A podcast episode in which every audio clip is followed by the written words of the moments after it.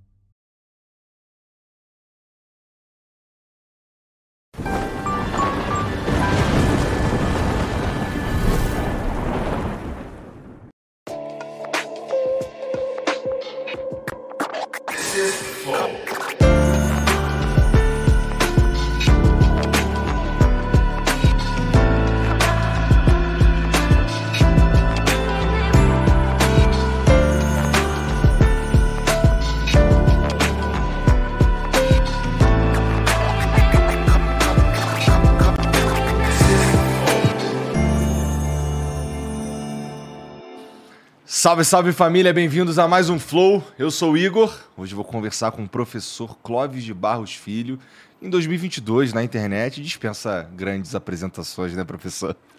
Olha, ainda tem um monte de gente que nunca ouviu falar, então ó, fica à vontade, viu? Pode. Palestrante, escritor, filósofo, professor universitário, por aí vai, tá, né? Tá ótimo, tá, tá ótimo, tá ótimo. Parece, soa como um cara inteligente. Ó, da última vez que a gente conversou... Sei. É... Cara, teve uma coisa que ficou na minha mente. Talvez eu erre um pouquinho, mas vamos lá. É, os circuitos de consagração social serão tanto mais eficazes quanto maior a distância entre, entre, é, do objeto consagrado. Que é um jeito de dizer, não, não se autoelogie. É, isso. Foi in, impecável e, e cai bem, impressiona isso aí para usar em, em bar, assim, deixa o pessoal beber um pouco. Isso funciona muito bem, é muito. Você acha muito que cai bem? Eu sinto, eu sinto, eu acho que é um pouco brega. Porque... Não, mas é, é, é preciso falar com mais naturalidade do que você falou. Tá. A breguice está no jeito. Tá, tá. Você tem que falar como se estivesse dizendo. Pô, você sabe cara, que... Vou... É, é, mas... Não, né? E se bobear nem termina a frase. Não.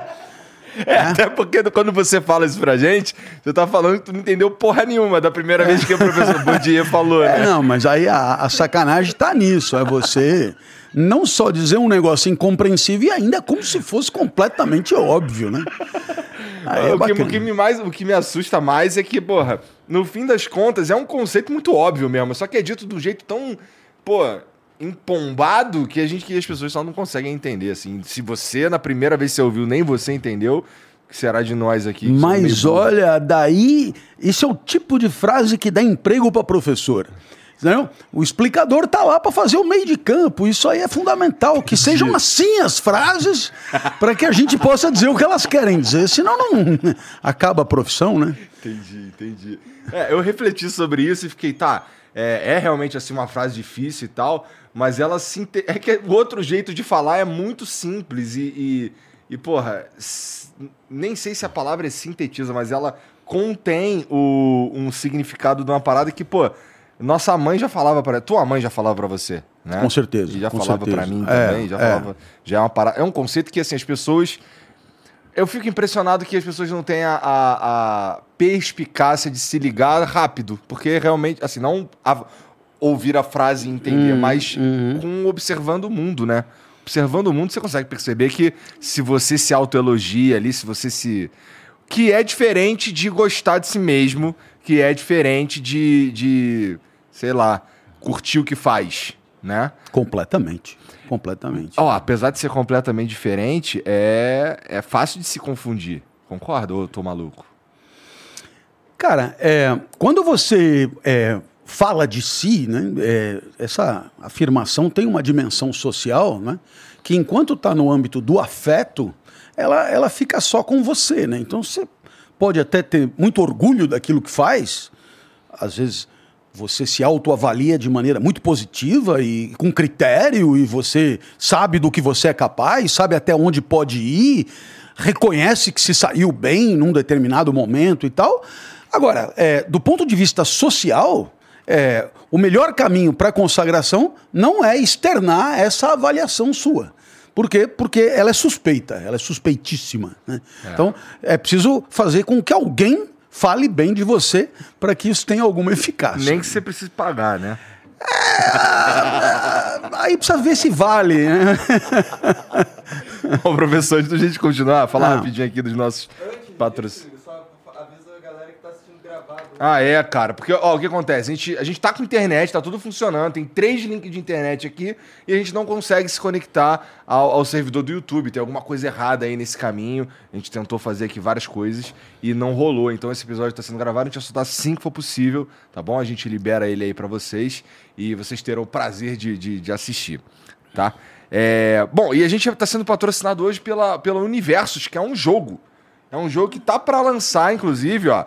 Mais de trinta mil pessoas em todas as redes e mais de oito mil pessoas já participaram da primeira whitelist, que é, é... Bom, é um jogo N F T, tá? Desses Play to Earn, é, Web três, que você é, vai jogando e vai adquirindo colecionáveis ali. Esses colecionáveis acabam tendo um valor no mundo real, porque as pessoas fazem transações ali, pô, queria ter essa nave, queria ter não sei o que e tal, e isso vai... E, e, e essas coisas são possíveis de você conseguir jogando, tá bom? É, já tá rolando agora uma segunda whitelist, que o link tá aqui na descrição, e ela te dá, ela te dá a chance de você comprar qualquer nave, não é qualquer nave, qualquer, é qualquer caixa, qualquer caixa de nave, tá bom?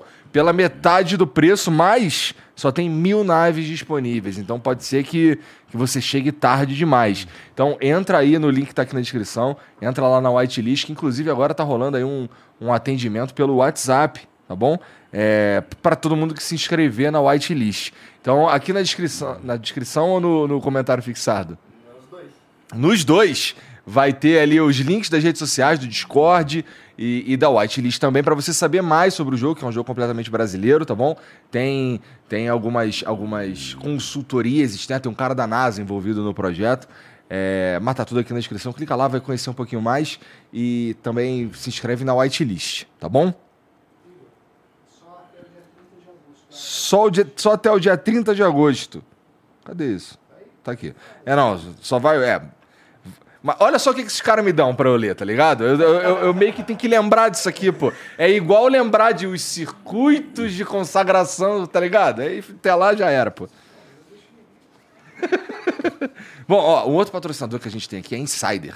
A Insider é, é quem fabrica essa camisa que eu estou usando, que não é feita com tecido qualquer, não. É feito com tecido tecnológico. Isso aqui é uma tech t-shirt, tem algumas propriedades. Por exemplo, você lava ela, coloca ela lá para secar, não precisa passar. Ela não deixa você é, expor para o mundo o seu odor corporal, tá bom? É, ou seja, o mundo não fica sabendo que você está fedendo, em outras palavras. É porque eu estou sentado aqui com o professor, já estou ah, falando não, difícil. É. Tem ação bactericida, tá bom? Conforto térmico. É um tecido, assim, realmente de alta, alta tecnologia, alta qualidade, que já tem aqui, cara. As pessoas estão usando. É, eu uso com, com frequência, assim, quase todo dia. Eu tô de camisa da Insider, vocês estão ligados aí. E, cara, bom, o professor vai ter o prazer de experimentar também. Olha, aqui, muitíssimo obrigado a Insider, é. a vocês. Vamos... E...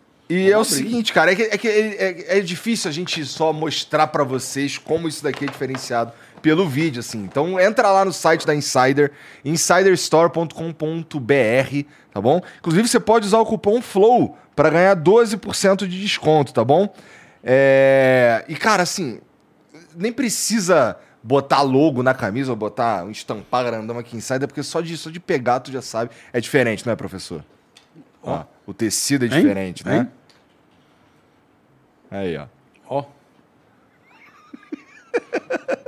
Eu ajudo aqui a divulgação sem problema. Tomara que o senhor goste. É, né? Tô, ach- tô achando que eu vou trocar essa por uma maior, viu? Tá. Né? Então o Borga resolve é, ele pra você. É, por causa dessa distância aqui de ombro a ombro.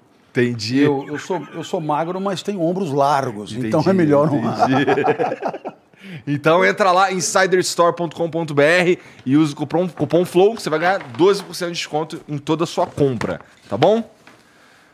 Ó, uma, pra, pra finalizar, de certa forma aqui, que depois é uma parada mais séria, você já conhece, o, o já tomou hidromel na sua vida? Cara, é, o Felipe Midi, ele é um, um hidromel brasileiro que é premiado mundialmente. Eles, eles fabricam quatro sabores diferentes, e os quatro receberam prêmios mundiais, internacionais, é, de qualidade e tal. É, dois receberam o ouro e dois receberam o prata, tá? Eu não vou falar qual é, você vai ter que experimentar aí pra descobrir o que, que você acha mais gostoso, tá bom?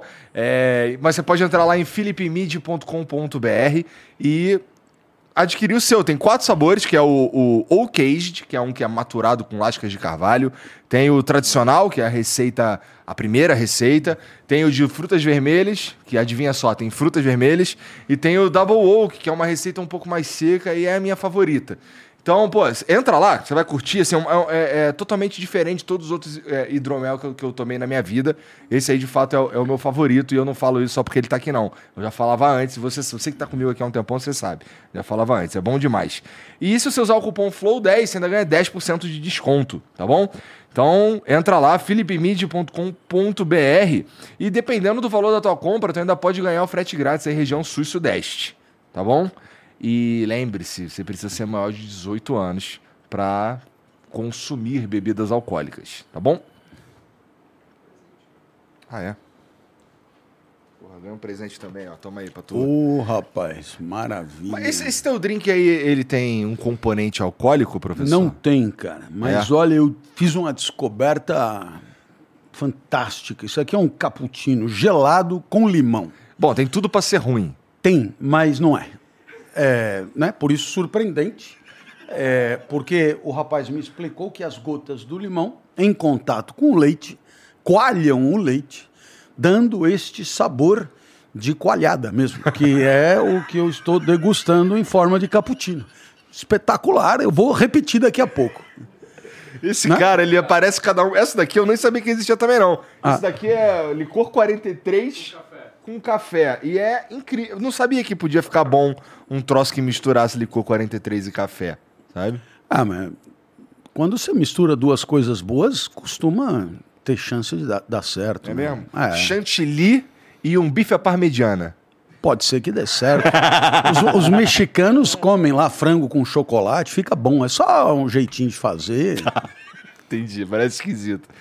E, gente, ó, agora falando sério, tá rolando aqui, rolou aqui uma tragédia, na verdade, numa favela aqui em São Paulo, conhecida como Morro do Piolho, que fica lá nas Águas Espraiadas. E, cara, é, um incêndio destruiu um montão de casa, muitas pessoas perderam tudo que tinham, tá? Estão é, meio desamparadas lá, porque, sabe, o Estado não chega, é, não tem muito pra quem pedir ajuda, e eles procuraram o Ferrez, que é um parceiro nosso aqui, e que, inclusive, apresenta um programa Avesso, que acontece lá no Capão Redondo. É, e ele procurou a gente também para tentar ajudar essa, essa galera aí, tá bom? O Ferrez, ele, ele, ele tá de frente da ONG Interferência há muitos anos, tá? E ele, tem fe... ele faz esse trabalho social já há muito tempo. Então é por isso que meio que as pessoas o procuram é, quando acontece esse tipo de coisa. E a gente está ajudando também. Então se você puder fazer uma doação, sei lá, alguma coisa aí que, que tocar no seu coração e você quiser, tá? Aqui embaixo na descrição tem todas as informações bancárias que você precisa para doar. E pode doar qualquer valor, cara. cinco reais, dez reais, ajuda a gente. É, essa força de vocês aí já nos... Já nos é... ajudou com dezessete mil reais, que inclusive a gente já está começando... A gente, eu digo, é, o movimento, tá bom? É, já começamos a, a construir, a, a reconstruir as casas lá, tá bom? É, ainda falta muita coisa, ainda falta é, itens de higiene, ainda falta comida, ainda falta bastante coisa. Então, se você puder ajudar em qualquer valor, é, tá aqui na descrição. E tem aqui um Q R Code também que você é, mira o, o teu celular diretamente com o aplicativo do banco, que já vai para a parte do Pix, tá bom? E você pode doar aí qualquer merrequinha para nós aí, já ajuda com certeza, tá bom? A galera lá tá passando o maior sufoco e vamos fazer o que for possível aí para ajudar. Beleza? É isso. Aí ele é muito chato, cara. Tem, vai aparecer interferência e não flow. Pô, mas eu não falei mil vezes interferência? Bom, então é o seguinte, ó, quando você for fazer a transferência, vai aparecer interferência. O N G Interferência, é isso mesmo, tá bom? Que é o Ferrez que cuida e, e é a O N G Interferência que tá fazendo todo esse trâmite aí, beleza? Então vai aparecer O N G Interferência lá quando você for fazer a transação bancária, beleza? Professor, cara, você tá lançando o livro aí do... Ah, ah é, cara, tem, o, tem um, uma, um, um emblema. Olha! É um emblema, olha aí, ó. Pô, isso ficou ah, maneiro demais, cara. Ó. Ficou, ficou. Eu gostei desse. Vocês salvaram a imagem do professor.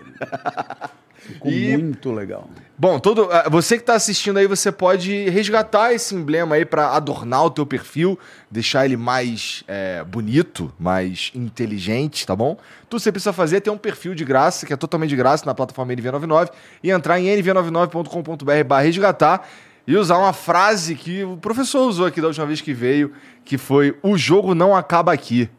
E foi um momento de emocionante para todo mundo que estava na sala. Então, ó, n v noventa e nove ponto com ponto b r barra resgatar, o código é O Jogo Não Acaba Aqui, e você pode usar a mesma plataforma... Não pode, porque a gente não tá ao vivo, é. Né?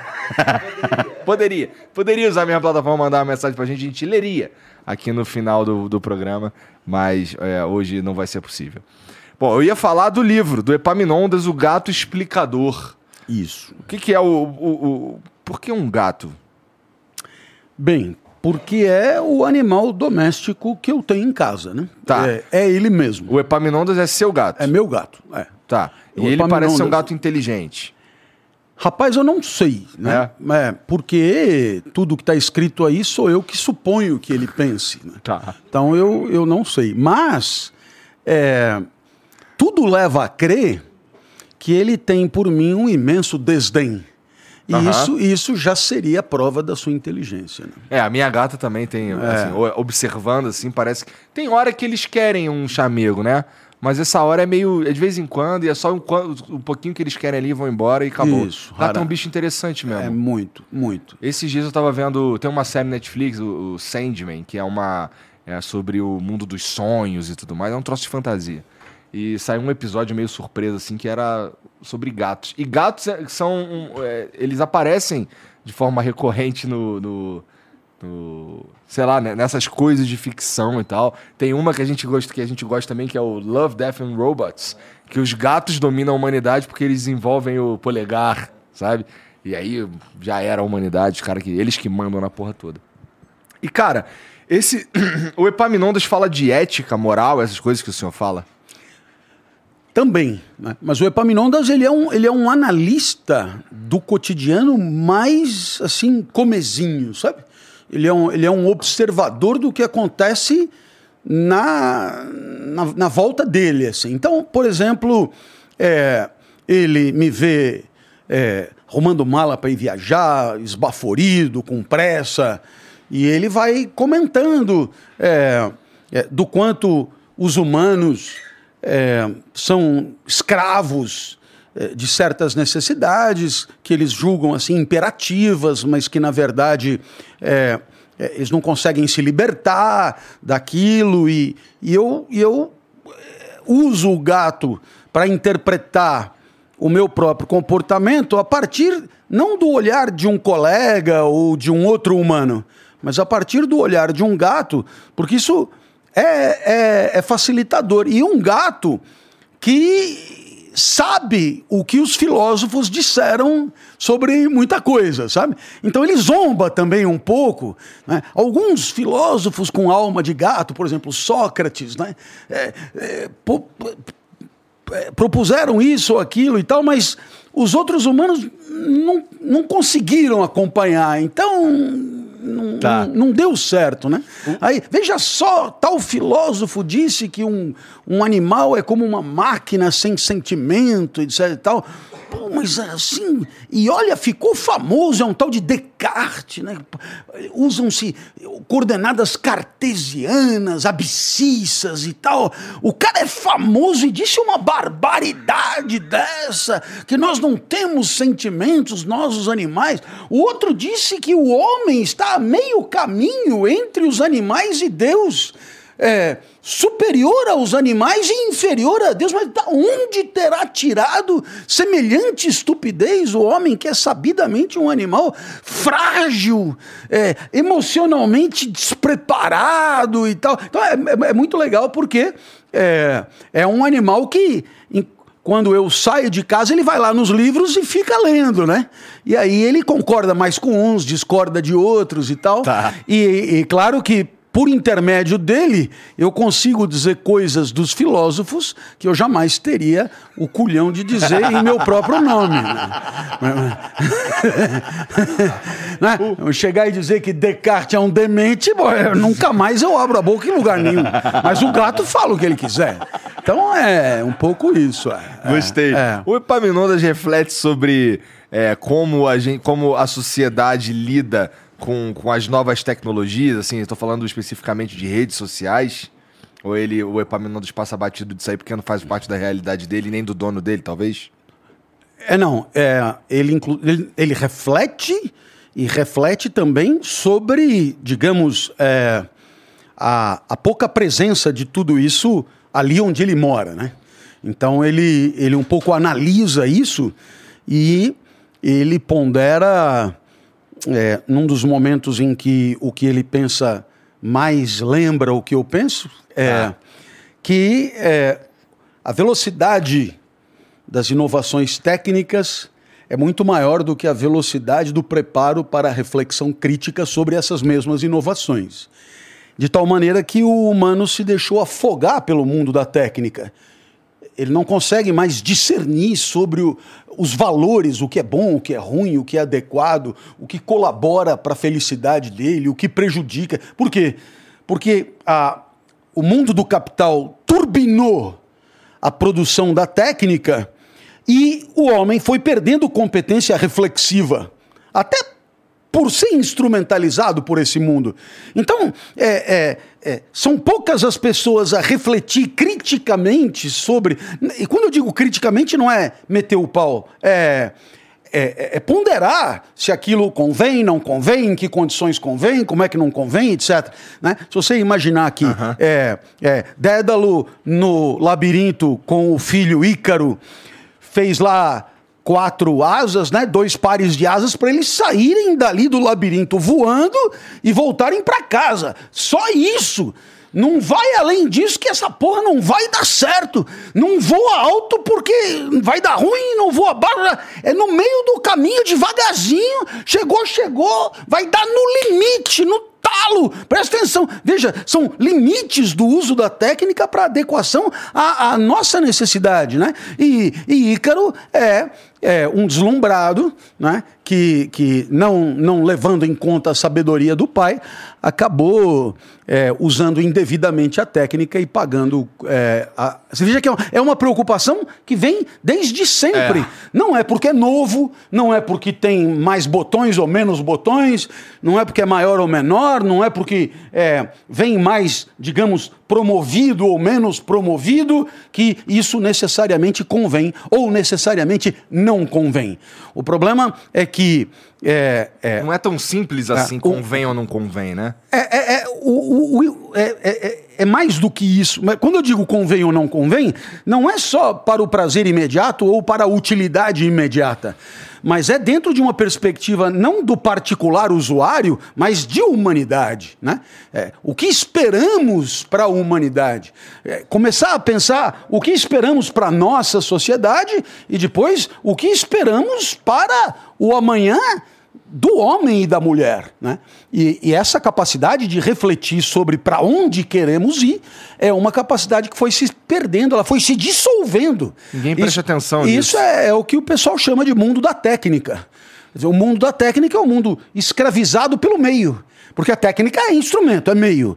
Então você renova o meio, renova o meio, renova o meio, atualiza o meio, vende o meio e se diz, opa, mas para ir aonde, hein? Onde que nós queremos chegar com isso? Ah, essa pergunta é deslocada, ah, sei caminho, lá, pô, é, é, entendeu? É o meio pelo meio, né? Então, é o tablet quatro, cinco, seis, oito, catorze, vinte e oito e tal, e as, as técnicas vão se substituindo e você, é, é, é, afogado pelo desenvolvimento técnico, vai perdendo a capacidade de discernir aonde é que você quer chegar. Porque se, é, o que um pouco o pessoal poderia chamar de propósito, mas um propósito para além do particular, né? Então, é, se... Para você... além do particular, existe um... Você diria que, que um, um, por exemplo, até ontem, ah. eu estava achando que o meu propósito era o meu propósito. Ah, mas... Que eu impus a mim mesmo, inclusive. Certo. Não, mas vamos, vamos, vamos imaginar o seguinte... É uma sociedade qualquer. E essa sociedade, ela tem um desenvolvimento econômico razoável, mas essa sociedade, por alguma razão, consegue ter a lucidez de perceber que a sua formação é, intelectiva de base é insuficiente. Até para até para atender, digamos, economicamente o mundo do trabalho. Então, essa sociedade passa a ter um propósito que é coletivo, tá. que é o propósito de... É, é, enfim, aperfeiçoar, né, é, as práticas escolares com vistas à formação. Imagino que seja uma sociedade pequena, porque à medida que isso vai crescendo, isso vai se perdendo também. Será? Eu acho, cara. É, assim, eu, é porque eu sou meio descrente da, da ah. forma como as coisas se organizaram, é, que se organizam Sim. em dois mil e vinte e dois aqui no Brasil. Aham. A gente tem duzentos e tantos milhões de, de habitantes. A gente tem uma grande parcela dessa galera aí que tá na internet, fazendo uso das redes sociais. E a, a sensação que eu tenho é, é parecida com isso que você tava falando sobre a tecnologia e tal, só que um pouco mais no software. Que é, eu não sei usar essa porra dessa rede social direito, então eu vou só usar aqui e eu não sei o que, que é que eu tô fazendo e, e, e portanto, o, o produto disso é um monte de ódio, é, pessoas que não se compreendem, pessoas que não conversam, pessoas que não conseguem sentar e discordar de forma cortês, por exemplo. Então, é, isso, e, e talvez isso se dê porque a gente tem um, uma amostragem muito grande. Olha, eu penso que... Eu posso estar que... tá falando a pior absurdo do mundo, viu, não, professor? Mas é, é, eu acho que é, é, maiores quantidades ou menores quantidades é, mudam um pouco a essência do problema. É, se você tiver um, uma revolução é, curricular, digamos assim, ah. onde você... começa a colocar questões candentes do mundo da vida coletiva, né? Como esse das redes sociais que você citou. E você começa a preparar os nossos jovens para observar aquilo que é a prática deles em casa, mas observar com uma outra perspectiva, uma outra angulação, verificar como é que isso funciona é, macro-sociologicamente, quais são as consequências, quais são os riscos, é, quais são as, as vantagens óbvias e os benefícios evidentes que isso traz, etcétera. Mas assim, não é um professor isolado. Né? É, nós não temos literatura um, dois, três, quatro, cinco, seis, sete, oito. Então, por que, que nós não poderíamos ter cidadania um, dois, três, quatro, cinco, seis? E, e numa grande disciplina sobre convivência e seus valores, você tem é, um segmento importante para as novas formas de convivência, que são essas aceleradas e turbinadas pelas técnicas, onde o docente preparado, um docente apaixonado pelo que faz, um docente estudioso, um docente bem remunerado, um docente incentivado, um docente trabalhando numa escola que o prestigia e que lhe da sustentação, esse docente vai patrocinar um programa de reflexão crítica, e crítica, é, é, eu repito, né, no sentido de um recuo para uma observação, é, é, eu diria, distanciada e, meto- e metódica daquele objeto, com vistas a enxergar ali os seus aspectos positivos, negativos, suas vantagens, suas dificuldades,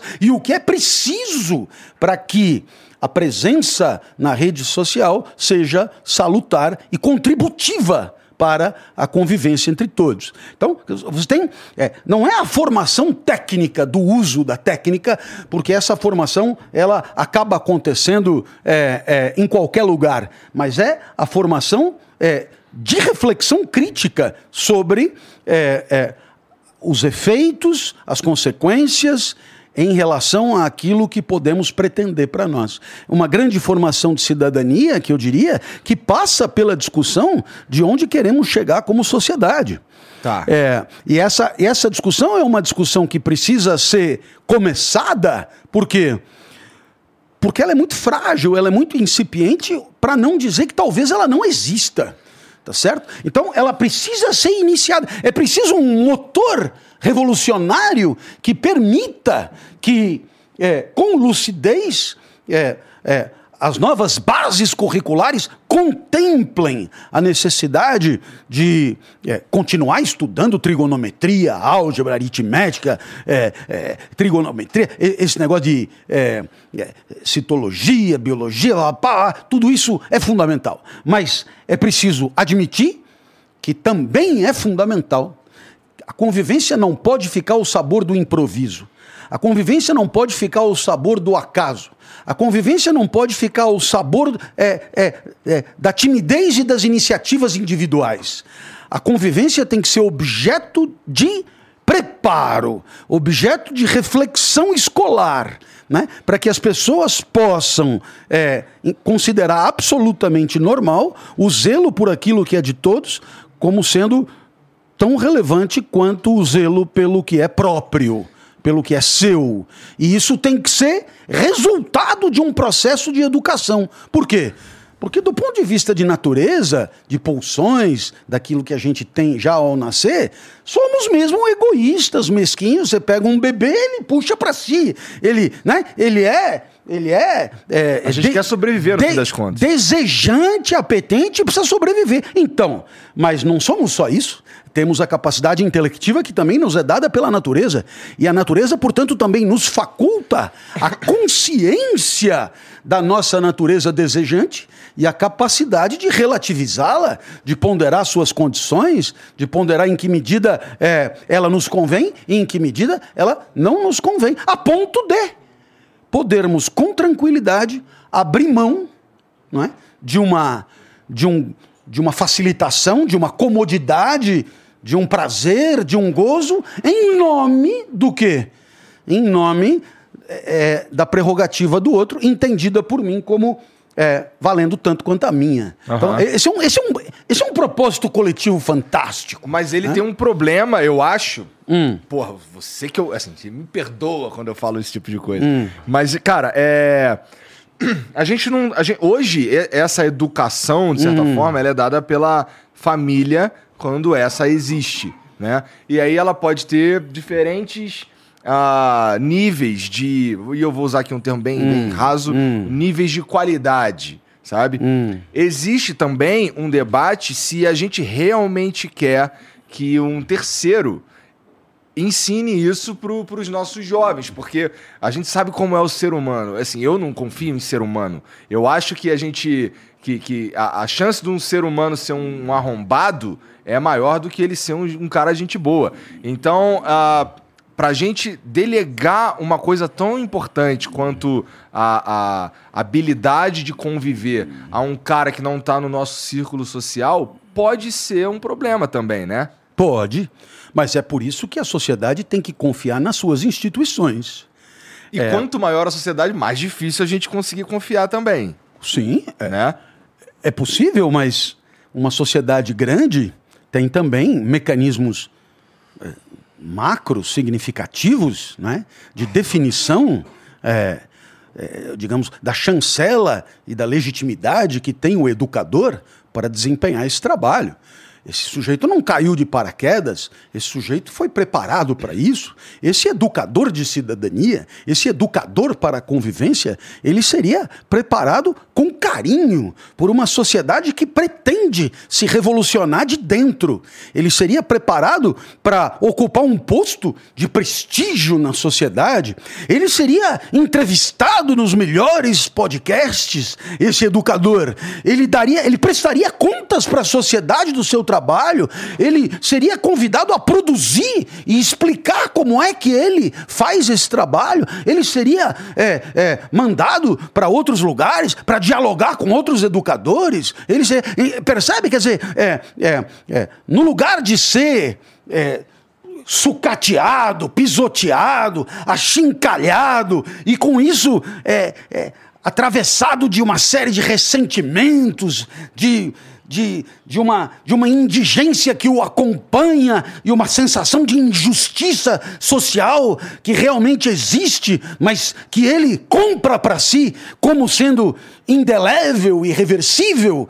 É, esse novo educador, ele passaria a ter é, um papel que hoje não existe ainda na sociedade. Ele seria um, nem material humano. um C E O da cidadania, entendeu? Ele seria um cara é, importantíssimo e, e portanto, ele, é, é, a, a sua chancela seria consequência de um processo seletivo severíssimo, né? Ah. É, e por critérios chancelados por toda a sociedade, no sentido de que é, a sociedade toda sabe o que está acontecendo na escola, tá. Numa escola pública bancada por ela, pela sociedade, a sociedade sabe o que está acontecendo, a sociedade concorda com essa revolução escolar e a sociedade está consciente de que hoje a escola gasta mais do que gastava antes, porque a escola hoje é melhor e forma melhor os seus alunos, prepara os seus alunos para refletir, né, com lucidez sobre as coisas do mundo. E aí, claro, é, é, os nossos governantes, eles serão também é, implicados nesse processo, porque essa nova sociedade, na hora de deixar o seu voto, por exemplo, para prefeito de uma cidade de duzentos mil habitantes, o prefeito quer se candidatar novamente, ele terá que prestar contas das suas escolas, antes de mais nada, quase, né? Peraí, se as nossas escolas públicas estão bem ranqueadas, aprovaram é, nos exames nacionais com distinção, etcétera, elas são escolas bem avaliadas, etcétera, nós entendemos que o prefeito, né, eis aí um primeiro passo que o prefeito deu para a sua reeleição. Agora, no caso das escolas não terem tido nenhum, nenhum não terem sido objeto do interesse é, é, é, da gestão municipal, é, no caso delas terem sido maltratadas e, e tratadas com desleixo, isso é decisivo para que a carreira desse profissional da política seja impedida, obstada, não tenha a, a, a sequência que ele espera. Você está falando então, de uma sociedade de uns duzentos, trezentos anos daqui para frente, né? Mas, mas aí é que tá. É, a gente nem tem mais esse material humano, professor. Mas a gente faz. Rapaz. É, é que eu sou é. muito descrente dessa parada, cara. Eu acho que a gente, a gente tá num. A gente nem sabe. A gente não sabe. É, a gente nem sabe o que a gente quer. A sociedade, vamos falar da sociedade hum, brasileira. Eu hum. acho que a gente, a sociedade brasileira, ó, é só olhar agora o nosso cenário político, que a gente tem um, vai, a, de grosso, a grosso modo, a gente tem um terço pro, que vota para um lado, um terço que vota para o outro e um terço que, que, que quer que se foda todo mundo, entendeu? É, mais ou menos. Então, porra, é, a, gente não, a gente não consegue, a gente vive um momento que a gente consegue concordar em pouca coisa. Então, pô, pra gente conseguir é, definir pra onde a gente quer ir, pra gente poder é, terceirizar, de certa forma, como, como você tá falando, o, o ensino do, do, dos nossos jovens, da ética e moral, cara, a gente, a gente tá... A gente, a gente tá falta muito, tem que evoluir como sociedade. Eu acho que a gente tá como se fosse num, um, novos... Nova, numa nova idade média, se a gente for já falando especificamente da internet, sabe? Que assim, a gente não, a gente não consegue, parece que a gente perdeu a habilidade de concordar, mesmo que em assuntos óbvios, sabe? Parece que sim, se você falou alguma coisa, é, por você estar de um outro lado, é, você ao, automaticamente tudo que você fala eu descarto, sabe? Então, a, como a gente não tem essa... essa habilidade de, de, de sequer dialogar, eu acho que a gente está muito longe, uns duzentos anos, de ter uma sociedade capaz de, de, de formar esse educador. Bom, então, é, vamos é, supor que eu compre a sua, a sua ideia, né? É, ainda assim, teremos mais duzentos anos de sociedade. E aí surgem duas possibilidades. Ah. Uma é a da descrença completa. Então, sabe-se lá o que vai acontecer daqui duzentos anos. A outra é saber que para hoje não vai dar, mas tem que dar mais para frente. E isso tem que começar de algum jeito, para que daqui duzentos anos, de fato, possamos ter uma sociedade da qual possamos nos orgulhar. Eu acredito e, nisso. É, então, é, algum primeiro passo tem que ser dado. Agora, você disse bem, é, infelizmente, é, é, não fomos formados de modo a uma postura de tolerância na vida social. A, a tolerância, ela requer maturidade intelectiva e emocional. E o fato de hoje nos sentirmos é, partes integrantes de grupos é, que combatem grupos, faz com que nós sejamos quase que obrigados a comprar pacotes ideológicos uhum. completos, né, sem, é, digamos, destrinchar criticamente os seus elementos e, com isso, nos posicionar de maneira mais lúcida. É, então, o que, que acontece?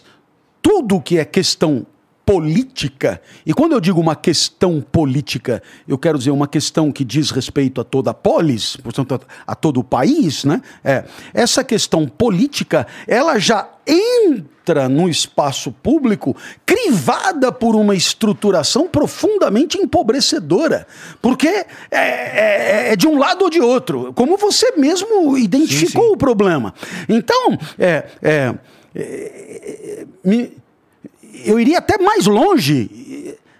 A situação é tal que um assunto que não é comprado ou odiado por, um, por, por esses lados é um assunto que nem entra, é um assunto nem que é não discutido. É, nem é, quer dizer, então, quer dizer, é, é, mais ou menos assim, eu chego aqui e digo, é preciso, é preciso que nós consigamos uma sociedade que se importe com a educação, para que possamos ter uma classe política que se importa com a educação, para que possamos ter a educação como um tema central do país, para que possamos formar adequadamente os nossos jovens e, com isso, fazer é, é, surgir, é, digamos, essa sociedade como é, uma sequência de gerações, digamos uhum. assim. Aí você diz, bom, mas é a história do ovo e da galinha, porque é, é, o que, que tem que vir primeiro? Né? E aí, é, é, naturalmente, a, a dificuldade é enorme. Eu, eu não tenho uma resposta para te dar, mas eu aqui me limito a dizer que é, é, se é de um lado ou se é do outro, esse problema me parece menor, porque o problema relevante aqui é que possamos de fato conseguir, e eu tenho a impressão que com relação a isso é, não há muita dúvida, né, que tenhamos é, uma juventude bem formada, o que implica uma certa igualdade de oportunidades, sim. até para que o tal do mérito possa ser verdadeiramente meritório e valioso. Não é? Porque se você tem uma sociedade onde você tem apenas um pequeno percentual bem preparado e o resto desqualificado por um problema institucional, o mérito acaba sendo circunscrito àquela pequena parte da sociedade. É, quando, na verdade, esse mérito seria, digamos, mais digno de louvor e de aplauso e, e portanto, de premiação, se ele é, fosse resultado de um enfrentamento, de um confronto, de uma competição com mais gente é, bem qualificada, bem trabalhada, né? Então, é, o tal do mérito, a tal da meritocracia tão repetida, ela é, ela é um, um, um, um ótimo argumento, desde que, desde que nós saibamos muito bem mérito para quê, né? É, da onde que você tirou que uma pessoa que sabe as causas da Revolução Francesa é superior a uma pessoa que sabe viver numa grande cidade sem comida, sem dinheiro, né? Então, é, provavelmente, o que sabe as causas da Revolução Francesa morre na grande cidade. E o que sobrevive na, na grande cidade não ouviu falar da Revolução Francesa. Então, claro, é, eu quero saber o seguinte, é, há valor, tanto aqui quanto aqui há valor. Agora eu quero saber por que, que a tal da meritocracia está de um lado e não está do outro. Então, é preciso definir o que, que nós vamos chamar de mérito, e para isso seria interessante que tivéssemos um pouco mais de é, condições equivalentes de formação de base para que conseguíssemos mesmo encontrar mérito em meio a mais gente disputando com condições. Sim, o, o, o, essa, a própria ideia de meritocracia, ela nem pode ser um argumento, eu imagino que ela não deveria ser um argumento válido em dois mil e vinte e dois, porque a gente realmente não produz oportunidades, e ela, não, além de a gente não produzir oportunidades iguais, elas na verdade estão muito distantes umas das outras, né? É, e e é, tem um, o que ajuda esses caras nesse argumento é que tem uns caras que fazem um milagre de se virar de um jeito e descobrir uma saída da parada, e, e eu não acho que isso tem muito a ver com mérito, porque isso é, preço, precisa de alguém extraordinário para conseguir se livrar dessa engrenagem inteira. Então, é, essa discussão de mérito, ela precisa ser totalmente revista, ela não faz nenhum sentido na sociedade que a gente vive hoje. Eu concordo plenamente é, porque com no que fundo, você tá dizendo. No fundo, nós estamos falando de valor na hora de viver. Agora, é, é, um, é, um, é um valor na hora de viver, mas naquela parte da vida que tem a ver com as nossas iniciativas, com a nossa vontade, com as nossas decisões, com a nossa habilidade, com aquilo que a gente empreende, com, a gente, com aquilo que a gente realiza. O mérito não tem nada a ver com aquilo que é inexorável na natureza, como o nosso peristaltismo, né? Eu não, eu não tenho mérito nenhum é, por ir ao banheiro é, uma vez por dia. O, meu, o, o mérito está nas iniciativas, naquilo que eu tenho e poderia não ter, uhum. na parte contingente, digamos, das nossas iniciativas. Mas é o valor, é, o mérito é o valor positivo das nossas iniciativas. Agora, claro, é, como tudo que é valor, é complexo. É complexo, é, é, ele não, não tem uma tabela é, clara e homogênea. É, é, tal como eu é, costumo dizer, a transparência, que é um, um grande valor de convivência, é, é, indiscutível valor de convivência, é, caminha lado a lado com o sigilo, que é outro indiscutível valor de convivência, né? Com a confidencialidade, com a privacidade, que não são transparência, são o contrário da transparência, mas que também fazem justiça nas relações entre as pessoas. Então, é, quando falamos de valores, né? Dependendo do contexto. Claro, exato. É, uma empresa que investe demais num projeto, é justo que para obter o lucro merecido, justo, desse investimento, que outros não, não roubem as descobertas aqui. Então, não tem transparência aqui. Aqui a justiça é sigilo. Tanto que o canalha é o que quebra o sigilo.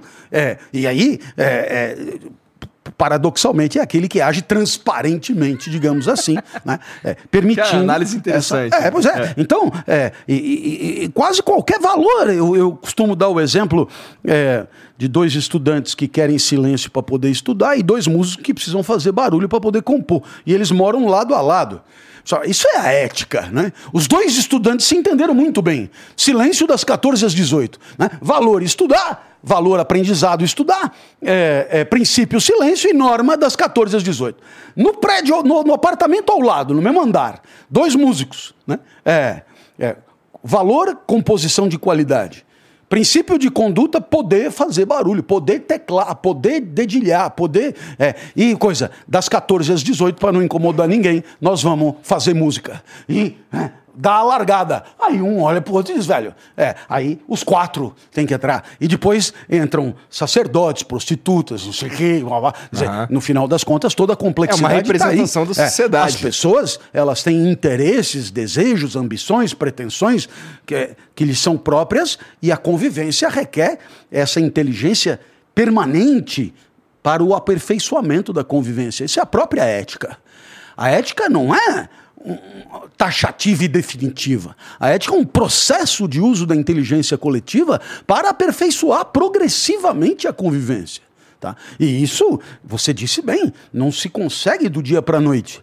Mas, é, às vezes você tem a sensação de que está indo no caminho certo. E às vezes você tem a sensação de que está indo no caminho errado. Eu tenho a sensação que a gente está indo no caminho certo. Eu tenho. Eu vejo algumas... É... Eu já vi problemas... É... Por exemplo, a gente for falar do... Apesar do cancelamento estar em alta, para usar esse exemplo, é... eu acho que ele está menos em alta, sabe?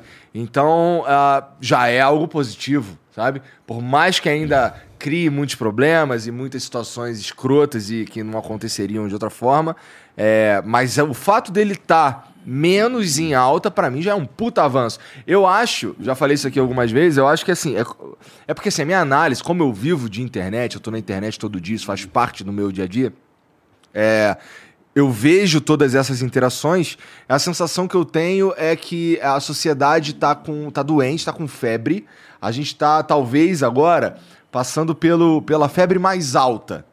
E daqui a um tempo, essa febre baixa e a gente... fica de novo bem, sabe? Como aconteceu com a humanidade, se a gente for usando uma palavra que talvez não tenha nada a ver, mas analógica, a galera no mundo real, vai. A galera no mundo real, a gente passou por, porra, caça às bruxas, a gente passou por cruzada, passou por uns bagulho muito sinistro, claro, né? Claro. Guerra pra cacete, não isso, sei o quê. Isso. E agora, não é que tá perfeito, mas tá muito melhor. Claro, né? Claro. E eu acho que a gente, na, por isso que eu digo que eu acho que na internet, assim, nas redes sociais, a gente tá na, na Idade Média. Então, estamos com uma febre altíssima, que tende a baixar. A gente tende a caminhar para uma parada que é mais humana, sabe? Assim, mais condizente com, com o que a gente tende, como a gente idealiza a ética, sabe? E a moral. Então, uh, eu, eu, por isso que eu digo, eu, sou, eu tenho um pouco de otimismo, sabe? Eu tenho alguns pares que, que na verdade, eles são pessimistas nesse sentido, acho que hum, nunca vai melhorar e hum, tal. Hum. Mas eu, eu, eu não sei, eu... eu Eu não sou geralmente otimista, mas nesse caso, a, olhando e vendo que tem algumas transformações ainda que sutis, eu acho que a gente está indo para um caminho interessante, um caminho bom. O senhor, o senhor estuda redes sociais, esses fenômenos de, de interação social, é, como a ética lida, ou como a ética é produzida ou, ou manifestada em redes sociais, em interações digitais? Não, não, é, não é o meu objeto central de, de inquietação, muito embora hoje é praticamente impossível você fugir, né, da vida das redes sociais na hora de tratar de sistemas. Qualquer exemplo que você vai dar esbarra uhum. em condutas que é, se traduzem em manifestações na internet, nas redes, etcétera. Agora, é, eu, na verdade, a minha, a minha preocupação maior sempre foi a, aquela de fundamentos é, que dizem respeito tanto ao indivíduo é, no mundo digital quanto fora dele. Quer dizer, é, em que medida cada um de nós pode é, conseguir, através da inteligência, da lucidez, do conhecimento, é, é, submeter os próprios... Opa, agora você... Não, ele é bom é, nisso. É, cara. Não, é, agora eu vou recomendar novamente aqui, é o cappuccino gelado com limão. Porque o limão coalha o leite do cappuccino e isso fica vira saboroso. Uma coalhada de cappuccino que é inédita. E é muito, muito, muito legal. Bom, Vol- eu acho que já inventaram isso há muito tempo, professor. Voltando. Bom, mas, é, mas para mim, essa experiência é, é inédita. inédita. Tá bom, tá então, bom. No meu mundo, é, e, e, e, e como fui eu o convidado para dar entrevista, eu me reservo no direito de, de ineditismo e tal. Sou um, um, um, um raro frequentador de balada, uhum. ninguém me convidaria para nada disso. Então... Pra mim é uma surpresa que... incrível. Não me ocorreria tomar cappuccino. Eu acho que o senhor fica, ficaria limão. Surpreso quantas pessoas gostariam de tê-lo por perto. Olha, é... é mas desculpa, a gente tá é, divagando é, aqui, você ia falar por de outra bem coisa. Ou por mal, o certo é que não chegam até mim para os convites. Mas olha, é, então eu tava dizendo, não lembro mais exatamente onde eu tava. A gente tava falando mas sobre... Da, A, a, a gela... Bom, Bom o, é, o que eu te diria é o seguinte, em que medida, em que medida você pode trazer os teus afetos é, como objeto da tua própria análise, né? E com isso você entender exatamente por que você tende a fazer, está na iminência de fazer, vai fazer ou fez alguma coisa que depois provavelmente é, produzirá até mesmo em você uma certa repugnância, uma, uma certa vergonha, né? O que é, o que é a vergonha, né? A vergonha é uma tristeza que tem como causa uma análise de si mesmo, né? A, a, a vergonha é, é quando você perde potência de verificar que foi capaz de fazer uma coisa com a qual você mesmo não concorda. A vergonha é uma tristeza que tem como causa um atributo flagrado em si mesmo. Quer dizer, você age de determinada maneira e diz, caramba! Então, quando você ainda tem capacidade de ter vergonha, porque teve uma formação moral que te permite isso, a, a, a esperança é grande, porque você, na próxima, talvez tenha aprendido esse hábito de trazer para a consciência, né? Então, sei lá, vamos imaginar que você entra lá e tal, e, e vamos pegar aí é, a questão futebolística, por exemplo. Tá. E aí é, você é... Porque é um torcedor flamenguista, né? É, você? Você. Não. Não, mas é. É, pra, veja como é bom conseguir trazer para a consciência os próprios afetos, né? Mas então, é, é, ainda bem, inclusive, que esse programa deve terminar antes do jogo do Flamengo com São Paulo, porque a chance de dar ruim é tão significativa que é melhor eu já ter partido. Sei que você é flamenguista e, e, e enfim, é, tá. O futebol de fato é um mau exemplo. Mas eu, como nasci em Ribeirão Preto, sou torcedor do Botafogo de Ribeirão Preto. Tá. Hoje, né, Botafogo de Ribeirão Preto, de gloriosa trajetória, que gestou eh, no seu berço Sócrates, Raí, eh, Zé Mário, Geraldão e, e tantos outros craques. Eh, Leão, não, Leão era do comercial, mas deixa pra lá. O fato é que eh, você entra lá no time e, e, e você vê, por exemplo, um comentarista desfazendo do seu time, ou vamos imaginar que você seja fã de um cara que é ídolo do teu clube, tem a, tem a, tem a tatuagem do teu clube no coração, e alguém pega e esculhamba com ele e tal e coisa. Então você tem lá o lugar para comentar, né? Então o primeiro impulso é pegar e falar, né? Em, Em tal, é, em tal dia, tal hora, né? A tua mãe, não sei o quê, enfim. Mas aí, é, é possível que você, por conta de uma formação, é por isso que eu te digo, né? Você consiga ter aqueles três segundos de respiro, aonde você pega e diz, mas peraí, o que, o que, que eu vou fazer? É que, na verdade, eu estou com raiva, por quê? Porque eu tenho, é, digamos, é, um certo número de convicções, de crenças e de juízos, e aqui essa pessoa tem convicções diferentes da minha.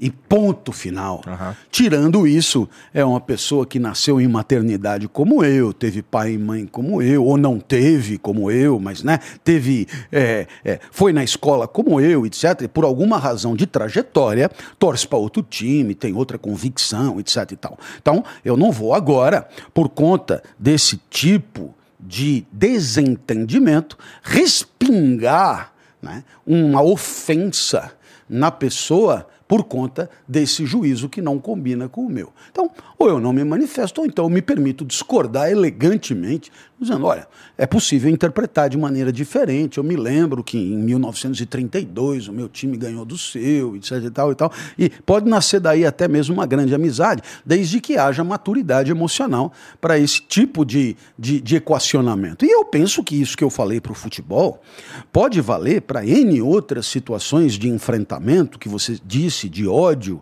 onde é, algumas palavras gatilho parecem incendiar as conversas, porque são palavras que identificam o pertencimento a um grupo ou a outro. Sim. Grupo, e aí... Cada é, vez mais segmentado. É, é, é. E, e aí, imediatamente, é, somos todos é, quase que induzidos, né, a, a, a, a disparar, a vociferar, a, a ofender, é, é, muitas vezes sem nenhuma avaliação do que efetivamente foi dito é, pelo outro. Muitas vezes até é, é, nós nos manifestamos com base em relatos do que tenha sido dito, né?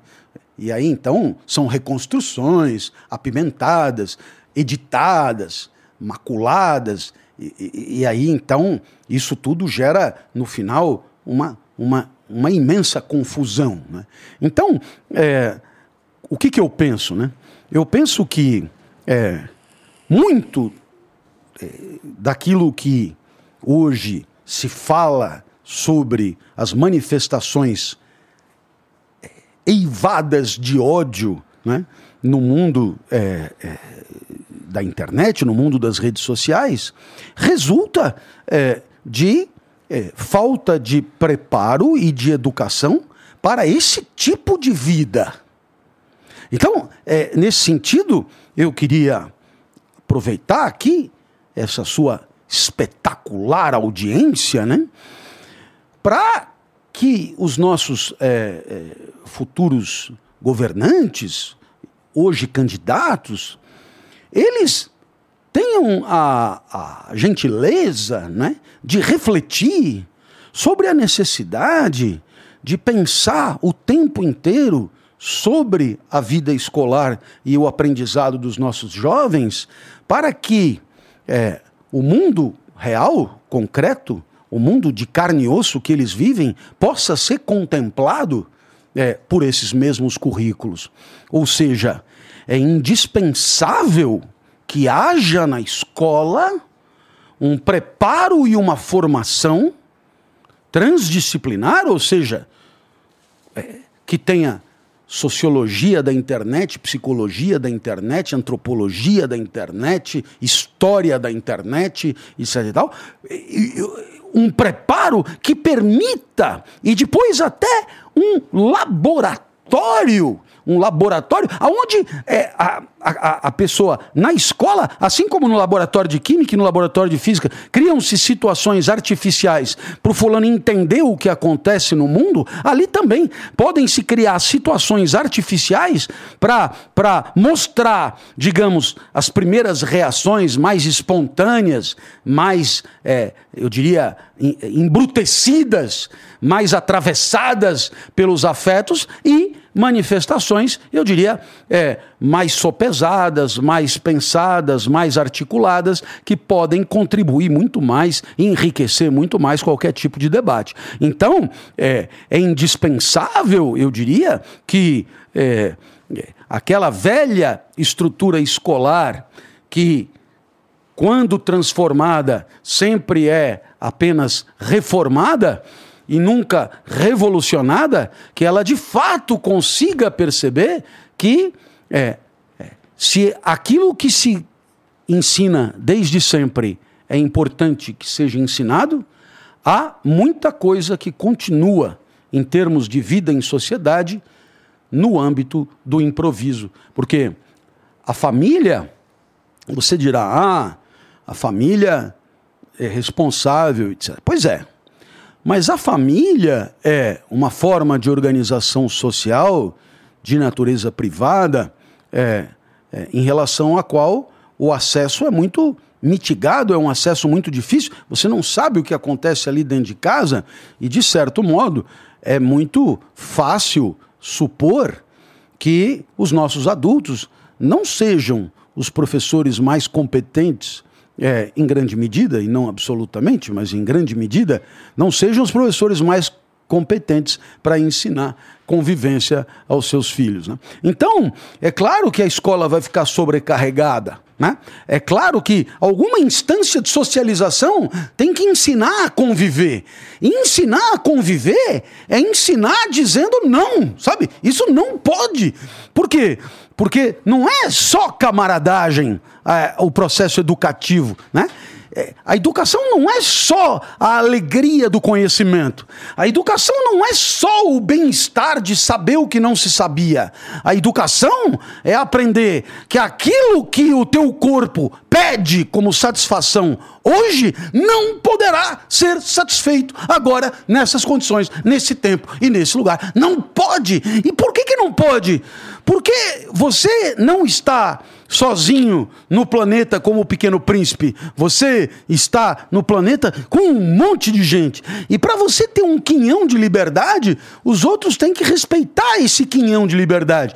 E para o outro ter o mesmo quinhão de liberdade, você tem que respeitá-lo. Então, curiosamente, a regra, a norma que limita a liberdade é a garantia dessa mesma liberdade.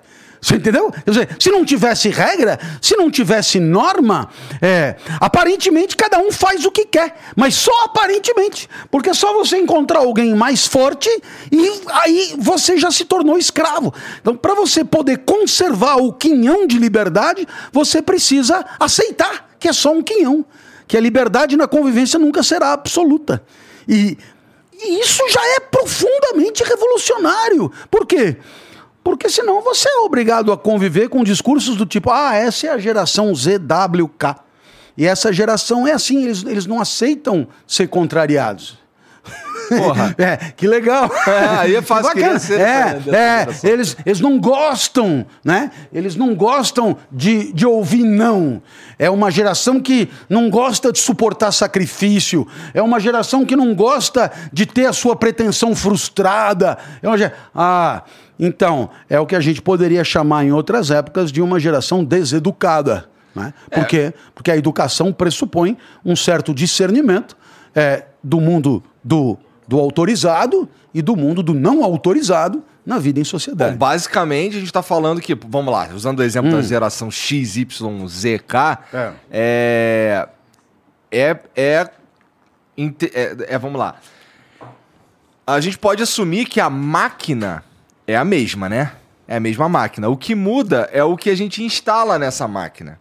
Isso significa que, de certa forma, a gente está falhando com... Com, a gente estava instalando um software de merda nas pessoas. Então, vamos lá, o, o, o cara que está que tá passando, que não é esse educador que você estava falando antes, que hoje hum, é a família, hum, hum. É, que está instalando esse software, está instalando um software que é, um, que é uma merda. Ele é diferente é, dos softwares é. que vieram antes. So, do software você que me permitiria tem... fazer um, um pequeno reparo nessa sua analogia. Ah. Ela é ótima. Mas o que acontece, diferentemente de uma máquina que você instala alguma coisa, é que no processo educativo, é, aquilo que vai sendo ensinado transforma a máquina. É verdade. É, entendeu? Então, quer dizer, o ensinamento, ele se converte em célula, ele se converte em disposição natural, tanto que você ruborece quando você tem vergonha na cara, porque se submeteu a um ridículo que você aprendeu ser ridículo na educação. Então, é, é, isso que veio Faz de sentido. fora, ele acaba interagindo de tal maneira, de maneira tão visceral, com o que a gente chama de corpo, né? Que o corpo se socializa. O corpo se torna é, produto de um processo é, socializatório e educativo, de tal sorte que você, quando é, é, é bem educado, você não precisa ficar lembrando de todas as regras possíveis para poder agir num determinado instante. Por quê? Porque as suas células foram bem trabalhadas de maneira a você nem conseguir agir diferentemente. Agora, é, alguém dirá, ah, melhor assim, porque, né? Ah, é. Então, bom, então, depois não reclame, né, que é, voou uma bala perdida, afinal de contas é a espontaneidade, né? É, é, me veio assim uma loucura, eu peguei uma metralhadora e matei trinta no cinema. Mas, enfim, é uma coisa que veio de dentro, uma coisa minha, sabe? Então, é, se a, a sociedade... Gente pode fazer é, um paralelo um é, pouco mais brando, que é falei um, um monte de merda. Por exemplo, é. por exemplo, é, é, é, eu, eu me descontrolei e tal. Quer dizer, é, no final das contas, tudo isso é indicativo de que... É, é, de, uma, de, uma, de uma educação incompleta, digamos assim, né? Então, é, é, no, no seu exemplo da máquina e do software, há uma estrangeiridade que permanece, há uma estranheza que permanece. No caso da educação, a educação vira você. Ela se, ela se converte em você e, e não é corpo e alma é, é, é, separados, uhum. mas juntos mesmo, né? Ou seja, é, é, no sentido de que é, participa de tudo isso o corpo inteiro, todas as células, todas... E, e, e, e por isso mesmo você é, pode aprender a desejar... Aprender a desejar, veja que interessante, porque o desejo é tido e havido como alguma coisa é, muito natural, mas você aprende a desejar, é, porque, porque a sociedade é, delimita as condições de satisfação do desejo e define a legitimidade dos troféus, né? A sociedade que diz para você, olha, aquilo ali é legal de conquistar, aquilo ali é legal. Você tem potência, você tem é, desejo como faculdade, você tem, né? Você tem energia e a sociedade direciona, ó... É, primeiro ano, depois segundo ano, depois terceiro ano, depois quarto ano. E você vai gastando energia com aquilo que a sociedade vai orientando. Em contrapartida, tem um monte de coisa que você poderia estar tá fazendo no lugar disso, que a sociedade diz, não, por aqui não. Por aqui não. E não é não, sabe? Não é não, né? Não é não, por aqui não. Né? Então, é, curiosamente, é, é, educar positivamente é também é, negar o, o inaceitável, é, tirar a vista do inaceitável, né? É o que o pessoal diz, pô, é, é, atividade esportiva é, me tirou do mundo das drogas, uhum. por exemplo, como se diz. Então, veja, é um processo socializatório que determinou um desejo, um tesão, um apetite pela prática esportiva é, e que muda a vida da pessoa. Então, é, essa educação não tem esse estranhamento, ela, ela vira aquilo que você é. De tal maneira que quando eu, por exemplo, ensino, né, é, a minha trajetória toda participa disso, né? É como se houvesse uma síntese da minha vida nesse instante, né? É. Da onde que o senhor tira essas coisas que o senhor diz? É, da história que se condensou nesse instante. E, e, e assim, não sou eu que penso e aí digo, é, é, é algo que pensa em mim, né? É, é, aqui não há, um, não há um eu pensante, o que há é um... Um, um algo que pensa o eu, né? No sentido de que é, é, é, muitas vezes, como vai acontecer com certeza hoje, né? Eu vou assistir, é, eu, eu tenho um, um certo assiste. receio de é. me assistir, é. uma dificuldade até de me assistir, mas eu preciso para poder corrigir alguma barbaridade ou outra, e eu me surpreendo com o que eu disse. Eu olho e falo, não, não é possível. É, é, é, eu, eu falei pra você, né, exagerou e tal. Eu, é, é. E aí, claro, eu, eu costumei a usar a expressão, é Deus que fala em mim, né? Mas, enfim, aí você se pode chamar de culpa, Deus, né, ou algo, ou não sei o quê. Mas o fato é que, é, o fato é que o que fala em mim é, é tudo o que aconteceu comigo no mundo. É o meu passado sintetizado. E, e isso é, me permite articular de, uma certa, de um certo modo, até mesmo com as palavras que eu tenho na mão por conta da minha trajetória, num idioma que eu tenho na mão por conta da minha trajetória, com ideias e paradigmas que eu tenho na mão por conta da minha trajetória, e isso hoje é o que me faz brilhar os olhos. E, portanto, todo o meu corpo participa da produção desse discurso, por exemplo. Aham. Uhum. Tá claro? Dá pra perceber, inclusive. Pois é, pois é. é, é. Eu vou até tirar aqui o... Tá. Ainda bem que esse casaco, ele é de zíper. Aí porque se fosse de tirar, aí a camiseta vem junto. E você é obrigado a uma exposição... Vexatória. Gr- grotesca, na verdade. Vexatória é pouco. Professor, você estava falando sobre é, é, esse, essa, a, a sociedade direciona, é, em, por exemplo, aquilo ali é legal ter e tal, e isso daqui, por esse caminho aqui, talvez não seja muito legal você ir. A gente tem é, coisas que são óbvias, por exemplo, não é legal você perseguir um caminho de ser um assassino, por exemplo. Não é legal você perseguir um caminho onde você vai ser uh, um cara racista, por exemplo. Mas existem outros caminhos... que não são tão... Que, que assim... que não são tão errados, de certa forma, ou não são tão adequados, que eu aprendi uhum. com a Monja uhum. Cohen, uhum. É, de usar a palavra adequado, é, não são adequados, eles não se encaixam num, num, numa, num, na, no que a gente entende como sendo ético ou moral, uhum. mas eles também não são tão bem vistos pela sociedade. E eu é, avalio, posso estar enganado, que esses caminhos são os que levam a gente mais adiante também. Porque, afinal, seguir o que a sociedade quer, o, ou, ou o que a sociedade está dizendo, que é legal o tempo inteiro, não tem nenhum aspecto disruptivo aí. Não, não você, tem... você tem toda a razão. É, então, vamos lá. É, vamos imaginar, então, sociedades em épocas diferentes. E vamos aceitar que sociedades em épocas diferentes têm um modos diferentes de canalizar a libido. Uhum. Né? Para, para quem estiver nos ouvindo, a leitura recomendada aqui é sempre da, do Marcuse, Eros e Civilização. Né? Civiliza... Eros é o, é, o, é o tesão vital e a civilização é a calha que vai direcionar esse tesão vital. Então, vamos pegar uma civilização tipo feudal, uhum. tá? Você que hoje... falou tanto da Idade Média, é, numa sociedade feudal eles têm um, um jeito de você gastar a tua energia sem aborrecer muito, digamos uhum. assim, né? Bom, e, e naturalmente que numa, é, num estágio de sociedade é, pós, pós, pós capitalista, é, é, digamos, as condições desse direcionamento são um pouco diferentes, mas a rigor o que acontece é parecido, ou seja...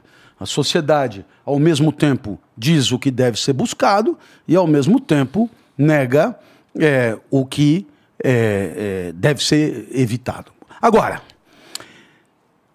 é claro que a sociedade não é um todo homogêneo. Né? E, e, e, portanto, é, tudo isso que eu acabei de dizer é apenas tendencial. É, e você tem, portanto... Em qualquer ramo de atividade, você tem dominantes, dominados, pretendentes.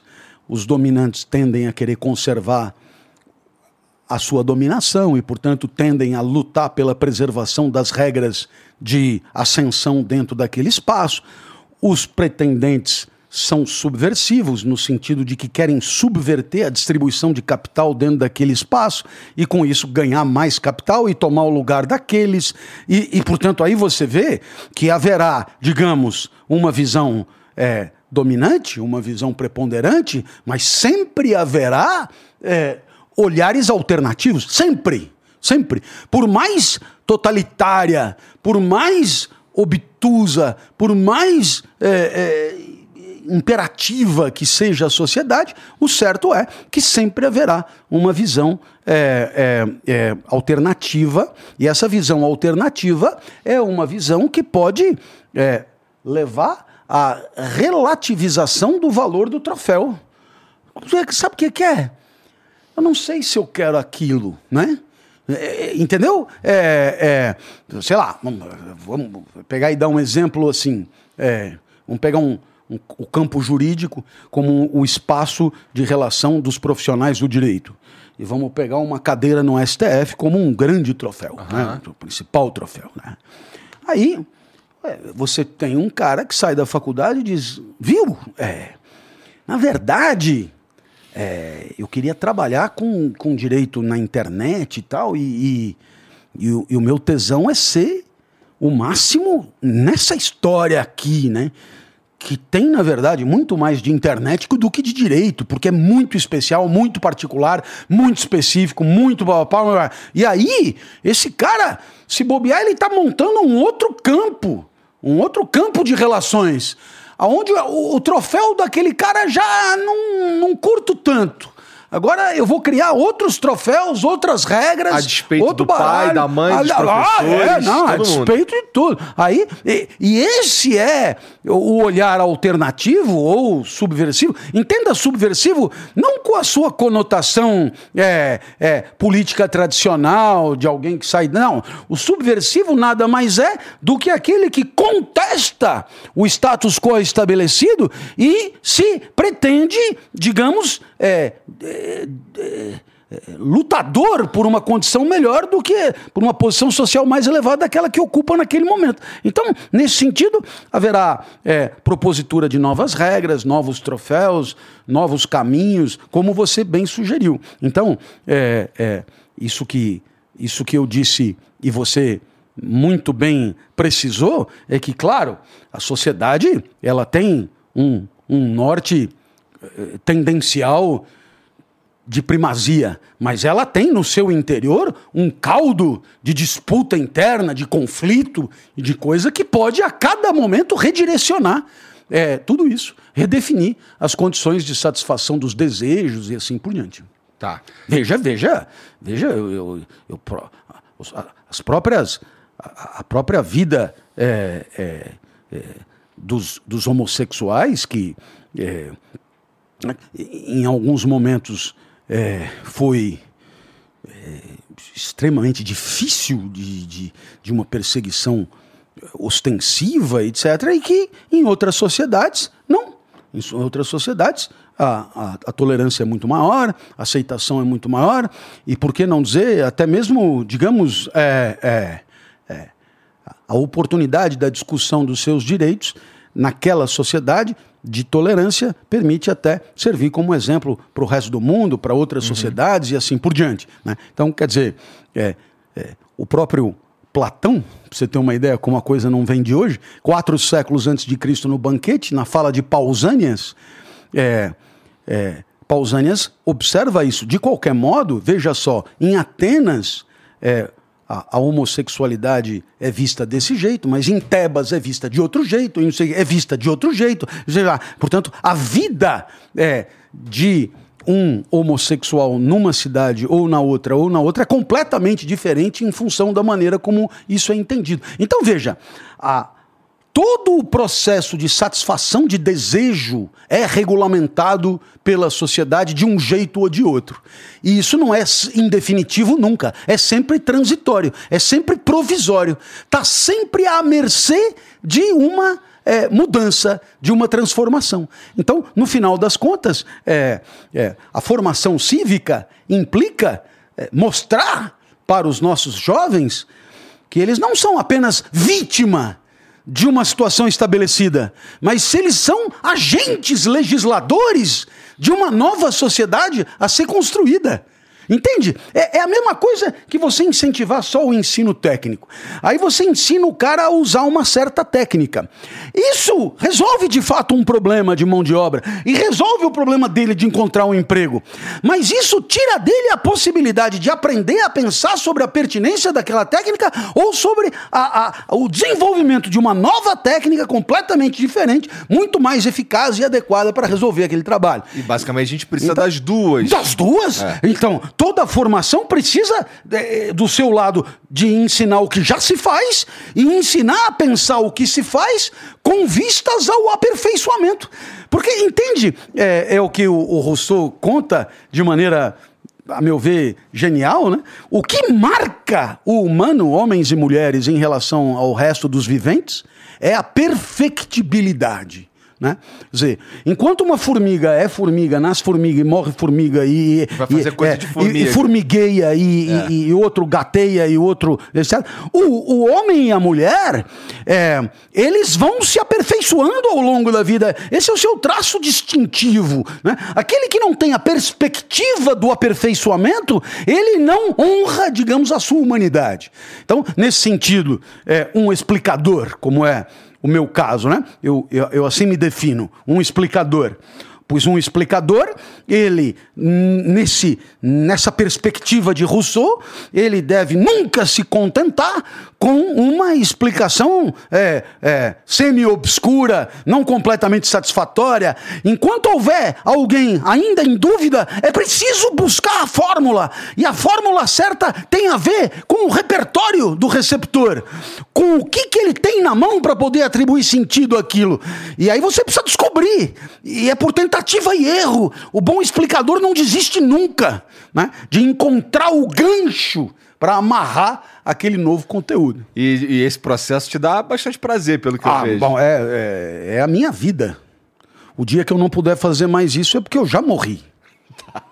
Entendi. Né? Não, porque é um pouco isso. Há pessoas que continuam vivas, mas elas já morreram, enquanto outras já morreram, mas continuam é vivas. Verdade, verdade, né? verdade. É, então, nesse é sentido, é, quando eu perceber que eu não consigo mais é, explicar, eu terei entendido que a minha existência no mundo, ela encontrou o seu sentido, ela, ela, ela perdeu o seu sentido, ela perdeu o seu significado. Por quê?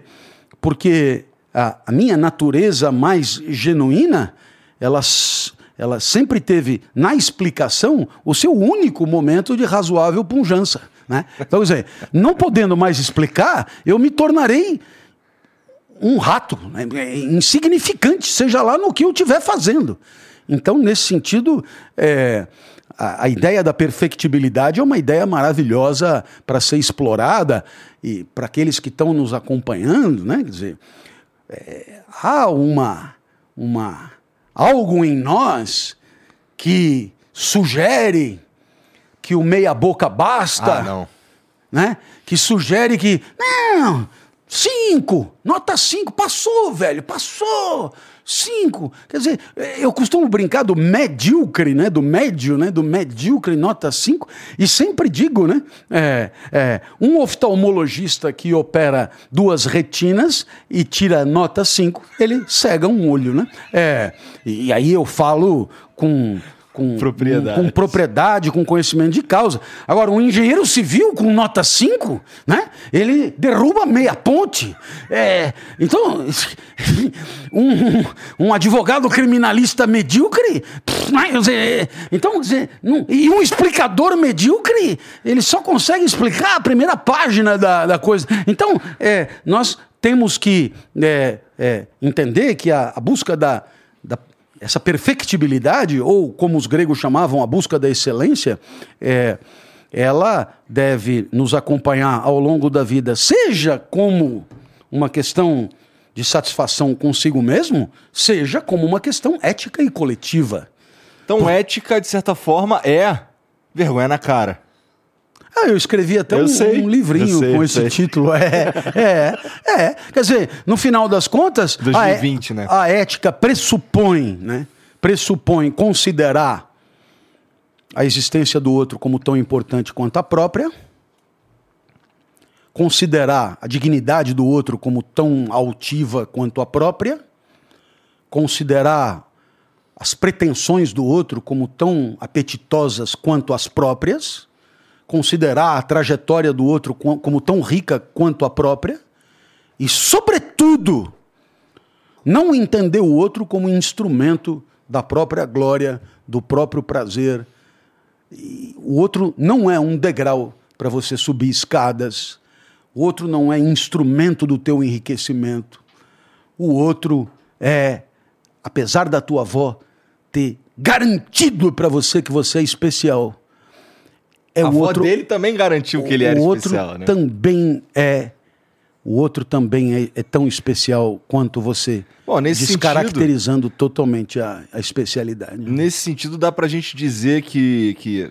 Não o pai da ética, mas o homem mais ético que já pisou nesse planeta é Jesus. Você falou, ele estava descrevendo a ah, maneira como é, Jesus lida. É, isso, ou lidou com... É, com E eu é, sei que o senhor é, é cristão e isso claro, norteia bastante é, aí. Mas, eu, mas, mas, independentemente das minhas convicções é, metafísicas e religiosas, é,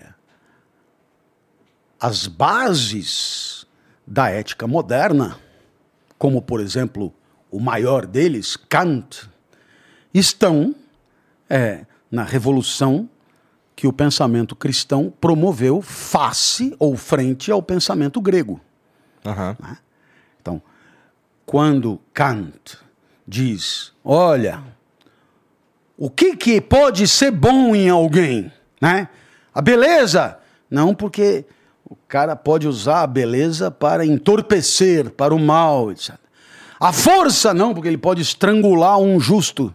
A inteligência não, porque ele pode fazer uma bomba atômica. Agora, não, porque ele pode...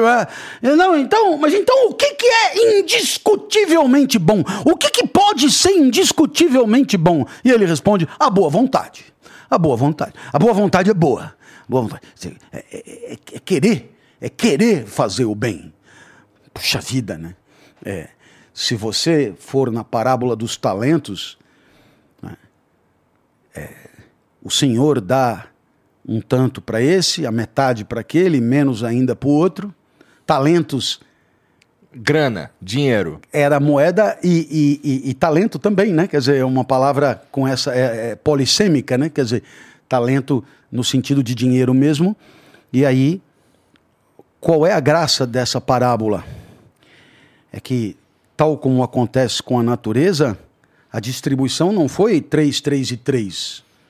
Assim como tem o Janequine, o Cauã Raymond e eu, né? É, é. A distribuição é sempre assim, né? Ou Caio então Castro também. Então, então vamos lá. É, é que nesse caso é que na parábola dos talentos só tem três. E para chegar em mim precisaria de três mil, né? Mas tudo bem.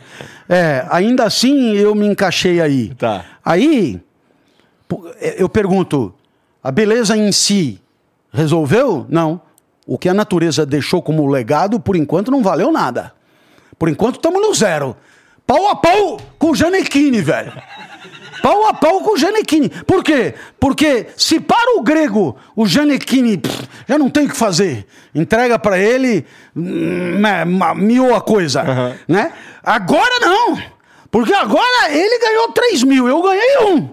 Só que ele pegou os três mil e fez, enquanto eu peguei o meu um e ó, fui para cima. Então, o que importa é o que eu vou fazer com o meu quinhão. Pô, é boa vontade, cara. É, é, é querer fazer coisas boas com aquilo que você tem na mão. Se você só tem um ovo, é, é só um ovo frito que dá para fazer, pois, pois que seja o ovo da sua vida. Ah, se o outro tem quinhentos ovos, aí vamos esperar para ver o que ele vai fazer com esses quinhentos ovos. Mas o valor, digamos, da pessoa ou da sua conduta não está no que ele tem na mão, legado da natureza, mas está no que ele decide, tipo boa vontade, no que ele decide fazer com o que ele tem na mão. Então, é, eu tenho limitações intelectivas evidentes, haverá gênios, eu posso citar alguns, é, o autor daquela frase que você... Bourdieu. É, é, é, que você chacoteou logo no início da Não nossa conversa. Chacoteou sim, chacoteou sim. Eu tô magoado chacoteei, até chacoteei. Agora. Então, é, então, é, então, esse cara era um gênio. Era um gênio. Eu, eu, eu, eu, eu, eu conversei com ele algumas vezes. Assim, não tinha uma frase que eu precisasse de menos de meia hora para entender o que ele quis dizer. E ele saía uma atrás da outra, como quem diz... Hum, Obviedade. É, tive uma diarreia e tirei a cueca e botei para lavar. E aí ele diz, os circuitos de consagração social, não, não dá. Dá vontade de, de esbofetear o cara, porque é uma atrás da outra e ele vai falando, bah, bah, bah. Você tem que gravar, levar para casa e estudar o final de semana, meia hora de conversa. Então, esse, então você vai falar, quando que eu vou ser esse cara? É, que, é pior que o Janequine, não tem o que fazer. Entrega para ele? Não. Por quê? Porque ainda não dei a minha última palavra. Ou se você preferir, o jogo ainda não acabou. Uhum. E por que que o jogo não acabou? Porque o meu valor não está no que eu recebi. O meu valor não está no meu limite estabelecido pela minha natureza. O meu valor está no que eu vou fazer dentro dos meus limites. Eu posso ir até o talo dos meus limites com a boa vontade na mão. Concordo. Usando os recursos que eu tenho... Por exemplo, para explicar. E aí Jesus entra de novo. Você pode levantar a mão e perguntar para Jesus, escuta, se é a tal da boa vontade, ou o livre-arbítrio, ou não sei o quê, então, então qual é o bom, né? Porque, tudo bem, a beleza em si não vale, a força em si não vale, o que vale é o que você vai fazer. Bom, então, legal, o que, que eu tenho que fazer? E Jesus vem e diz o amor, né? O amor, é, ágape, né? O amor talvez seja a única coisa que é boa... Posso estar enganado, hum. mas assim... É, talvez seja a única coisa que é boa e não é de um modo subjetivo. Não, não depende de um ponto de vista é. para a gente definir que é a, bom. A grande dificuldade é que sempre por detrás da palavra... Você tem um milhão de, de significados possíveis para esse amor. Tá. O amor de Jesus, ágape, é um. Mas tem o de Platão, tem o de Aristóteles, tem o amor de Spinoza, o amor de Schopenhauer, o amor de, né, o amor da monja, o amor, né? Então, mas enfim, é, é, a graça do amor de Jesus é que termina no outro, né? Por isso o incondicionado. É, não é assim, é, sei lá, você me dá entrevista e eu te dou cappuccino com gotas de limão, né? Não, termina em você. Eu não e te é, amo por causa de nada, é, eu apenas é, te amo. É isso, termina em você. E, e é muito legal porque alguém diz, e o que você ganha com isso? E aí é que você aprende que o valor da vida pode não estar no que você ganha, no que você acumula, no que você pretende, no que você deseja, mas no que você proporciona, no que você oferece, no que você ajuda, no que você permite, né? Então, e no fim das contas você ganha sim, ganha sim. Eu acho, porque assim, quando, quando a gente é bom com o próximo, quando a gente é, ama o próximo, quando a gente faz o que a gente pode fazer para ajudar o próximo, pode não ser um valor, que pode não ser ah, um ganho que pode ser quantificado ou, ou colocado em, em dinheiro ou posto de qualquer outra forma, mas o, faz um bem sobrenatural. Pois é, mas é, é preciso entender que, na perspectiva de Jesus, esse bem que você sente em ajudar não entra na equação. Tá. Não, ele não é... Ele não é Ele não, não é condicionante da coisa. Não, não. Tá. Se acontecer, mas se não acontecer, também não tem problema. Eu, eu tenderia, é, entendo, porque com espiritualidade mais humilde e baixando muito a bola, dizer que já é muito legal quando você consegue se alegrar com a alegria causada no outro. Você entendeu? Porque, porque aí... Eu entendi. Mesmo que você esteja, no final das contas, querendo ser feliz, o que é legítimo, você é, coloca como condição dessa felicidade a promoção de uma vida boa para quem está ao teu redor. Entendeu? Mas não é essencialmente ruim isso, né? É não, é. não. É, é, é, é. Talvez seja o jeito mais legal de ser feliz. E porque não somos Jesus, e porque nem todos somos espiritualmente evoluídos do mesmo modo, e porque, enfim, porque somos como somos, essa hipótese é uma hipótese muito atrativa, né? Quer dizer, é, é, vamos imaginar o seguinte, eu dou a minha aula, eu faço a minha explicação, e aí alguém me encontra e diz, professor, é, eu queria dizer uma coisa pro senhor. É, eu assisti muitas aulas do senhor e num determinado momento o senhor me ajudou muito. O senhor deve ouvir Ponto. Isso pra caramba. Sim. Hum, bom, pra caramba. Tem lá duas ou três pessoas que acompanharam e tal. São bobagem. Pra caramba. Agora, isso me faz bem? Faz. É. Mas de verdade, né? É... Eu estou aqui falando para você, né? Eu estou respondendo tuas perguntas. Você vê que eu ponho energia, eu não estou fazendo de qualquer jeito. Eu não sou um entrevistado relaxado. Eu sou um entrevistado que investe energia no que está fazendo. A gente está só conversando, professor. É uma conversa. É. Mas eu estou pondo energia aqui assim mesmo. Tá, tá mesmo. Tá, tô. Bom. A ponto eu... de sentir calor. Esforço. E aí você pergunta, ah... Isso é porque depois alguém vai parar você na rua e vai falar aquilo. Então, depois você vai ter a sua recompensa. Por isso você está investindo agora para ganhar depois. Não. Não.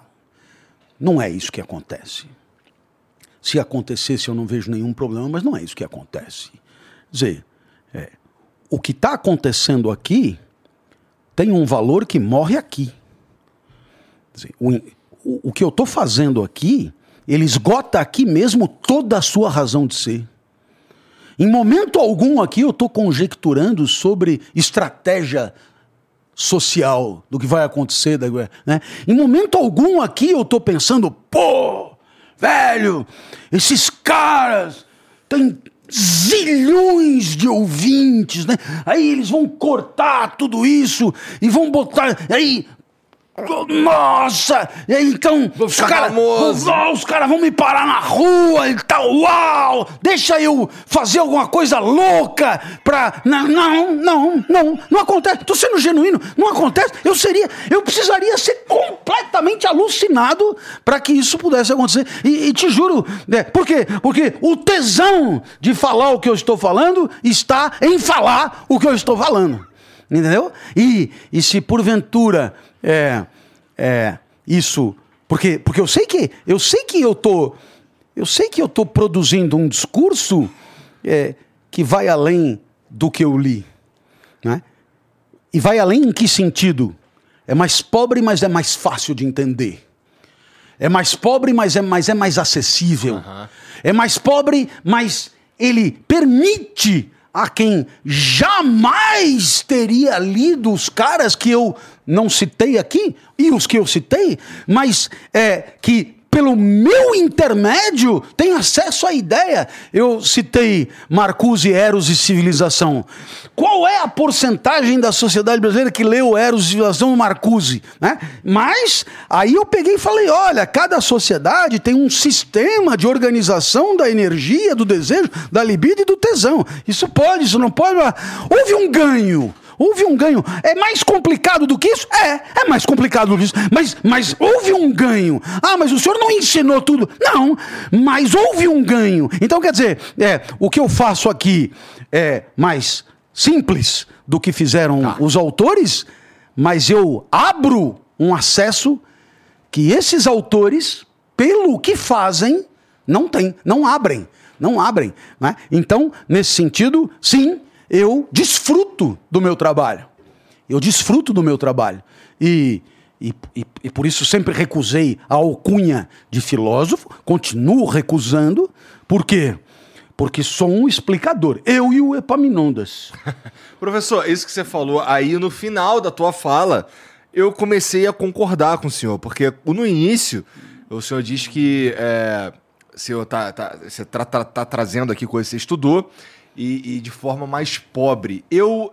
E aí no final você mudou hum, pra... Hum. É, na verdade é mais simples, para que as pessoas uhum, consigam entender. Uhum, uhum. Eu discordo que seja mais pobre. Eu acho que a, a visão de mundo que o senhor... Que, que, que, que, que permeia a, a educação que você teve, ela enriquece, na verdade, o que... Tudo, todo o teu discurso. Sabe? É, o lance de você ter conversado com o Bourdieu lá sobre as... Os, uh, como é que é? Circuitos os circuitos. É, eu sempre entrava no circuito. É, os circuitos de não sei o quê. É, a maneira... Assim, isso vem para o mundo de forma mais rica, eu acho. Assim, é mais simples? É mais simples. Mas se a gente levar em consideração que, que ninguém teve oportunidade de conversar com, com o Bourdieu, então ela é mais rica. Ela traz para... para o entendimento comum, assim, para quem está assistindo a gente, que provavelmente é, são jovens adultos e que estão é, iniciando a sua vida e começando a formar as próprias opiniões, é, essa visão de mundo, essa visão que, que, tra- que, que da sua mãe, que lhe falava uhum. coisas e, de, e, de, e da a maneira dela lhe ensinava coisas, uhum. tudo isso que você traz, que, acaba, que acabaram sendo corroborados com estudos acadêmicos, é só mais enriquecedor ainda, ainda que mais simples. Então, é... por isso que, assim, no começo eu estava discordando, mas não, tá, ele quis dizer que é mais simples, e eu concordo cem por cento. Eu acho que, de fato, tem, tem, um, tem um componente aí, que, assim, você é um explicador. Então, simplificar as coisas é uma habilidade que, que não tem valor, sabe? Eu acho que é uma parada que... que muda mesmo a vida das pessoas.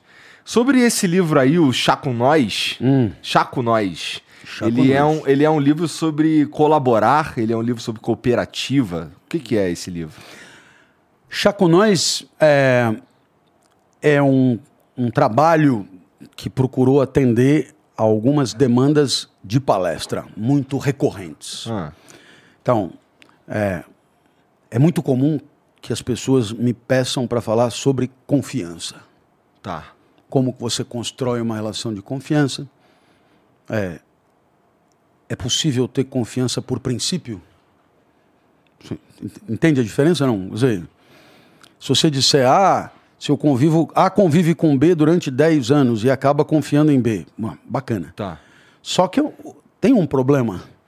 É que você encontra pessoas pela primeira vez. E aí a pessoa diz, eu me chamo Joaquim. Você diz, mentira. Pô, como mentira? Sabe o que é que eu não confio ainda em você? Porque não construímos ainda uma relação de confiança.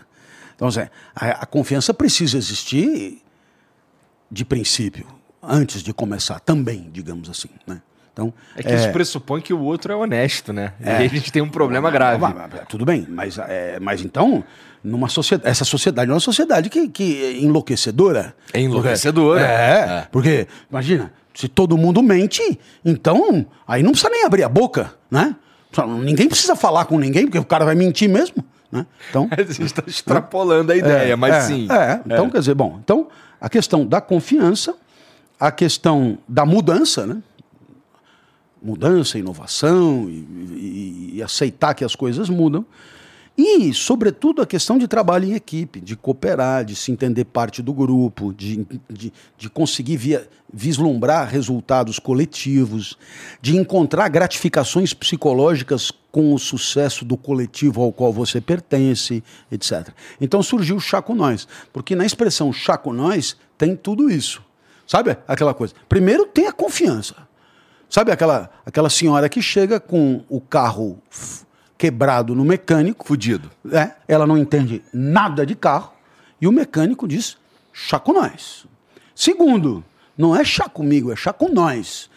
Pode confiar na gente. Confiança no coletivo. E terceiro, é, quando você confia e se entrega a mão, é para a transformação do carro, é para a transformação de alguma coisa, portanto, é para a mudança. Então, Chá com Nós tem os três elementos de maneira muito clara. Então, é uma expressão muito fascinante essa, né? Essa Chá com Nós é, é, é, é indicativo de uma certa certeza na própria habilidade, né? Na habilidade do, daquele teu conjunto ali. Sim, na própria habilidade do grupo, né? Uhum. Chá com Nós, Chá com Nós, né? Então, é mais ou menos o que você é, é, pode também estender para qualquer grupo profissional, né? Você fala, escuta, é, vamos lá conversar, pá, pá, pá, olha, tal, tal dia, olha, né? E aí você fala, chá com nós, como que dizendo, é, pode acreditar, né? Pode acreditar, confiança, pode acreditar, competência, pode acreditar, mudança, pode acreditar. É, é, é. Há aqui, eu diria, alguma coisa de muito poderoso nessa expressão. E como eu tenho muitos clientes que são cooperativas, eu acabei chamando essa coisa do trabalho em equipe de cooperação e discorrendo um pouco sobre o que significa cooperar. Co-operar, né? né? Colaborar, né? Labor, cooperar, coabitar. O que, que é o co, né? Até chegar em corromper, né? Romper, corromper, né? E, e eu penso que o livro é um livro saboroso, é, escrito é, a quatro mãos com o meu colega Geraldo Trindade, que é, é um especialista em cooperativa, um homem que viveu no mundo das cooperativas, em Joinville, a vida inteira. A vida inteira não, porque ele é mineiro, mas está tá no mundo das cooperativas há muito tempo e é um conhecedor profundo do assunto específico das cooperativas. Então, esses são os dois livros que nós estamos lançando, o Epaminondas, o Gato Explicador e o, e o, e o Chá com Nós. Entendi. Eu queria é, dizer mais uma palavrinha, se você me permitir, sobre, sobre o, o Epaminondas, né?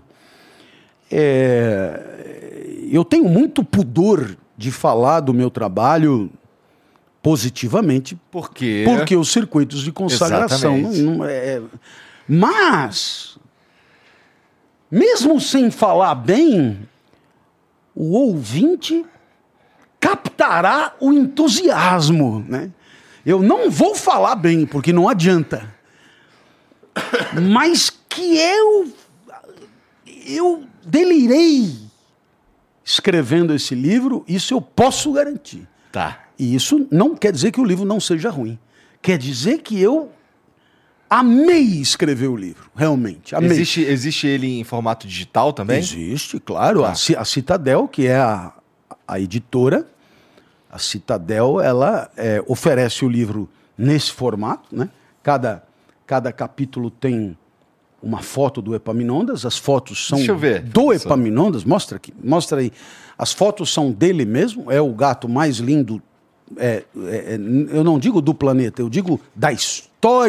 Porra, ele é bonito mesmo. Da aí, gatitude, né?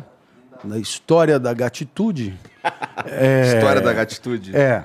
E é, eu, eu costumo dizer que é, para quem gosta de gato, a leitura é obrigatória. E para quem odeia gato... Caralho, que gato fofo. Olha isso. A leitura... Eu aprendi a gostar de gato é, ao longo da minha vida. É, é. A leitura será... um combustível importante para a sua raiva. Porque o gato é blazer, né? Epaminondas é um gato altivo.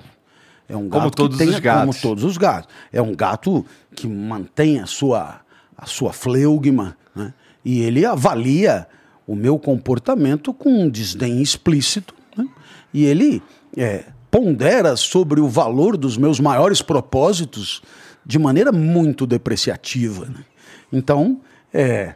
Não Qual que eu avaliei como... que é o teu maior propósito, então, professor? Ah, o meu maior propósito sempre foi é, é, usar da minha habilidade de explicador para formar alunos capazes de pensar melhor. Isso sempre é importante. Foi. Cara, sempre sabe, foi. assim, é, da minha... É, humildemente, é, eu, eu tento fazer essa minha missão também. Sabe, é formar, não é formar, porque eu não sou prof... apesar de ser professor também, eu sou professor uhum. de, eu fiz, eu fiz letras, então... Entendi. Mas é, usar o meu trabalho é, pra gente conseguir, tentar, pra gente pelo menos tentar é, criar, um, um, um, fazer a sociedade, especial, especificamente a sociedade que tá na internet, é, perceber que é possível a gente conversar com o mais variado... É, tipo de pessoa, sem brigar, sabe? Meio que fazer o que a gente fazia nos churrascos há dez, quinze anos atrás, que era, pô, o meu tio que torce pro Vasco e eu torço pro Flamengo e nós dois somos fanáticos e mesmo assim a gente consegue ter uma convivência sadia. É, e até, até assistir jogo junto. Até assistir jogo é, junto. É. Um, e, e, e respeitando as, as diferenças, porque hoje a gente vive, no, pelo menos na internet... num mundo em que se você acredita em A ou em B, você se torna automaticamente, pelos, por, por argumentos que são é, muito diferentes, às vezes até contrários, mas você é fascista assim mesmo, entendeu?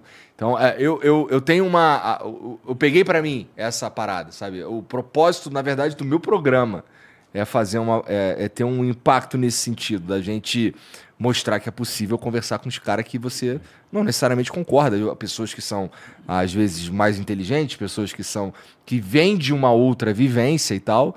E isso é natural. Porque assim, isso, inclusive, me ajuda a desconstruir um monte de coisa que Freud explicaria, sabe? Coisas que vêm do meu pai e da minha mãe que na...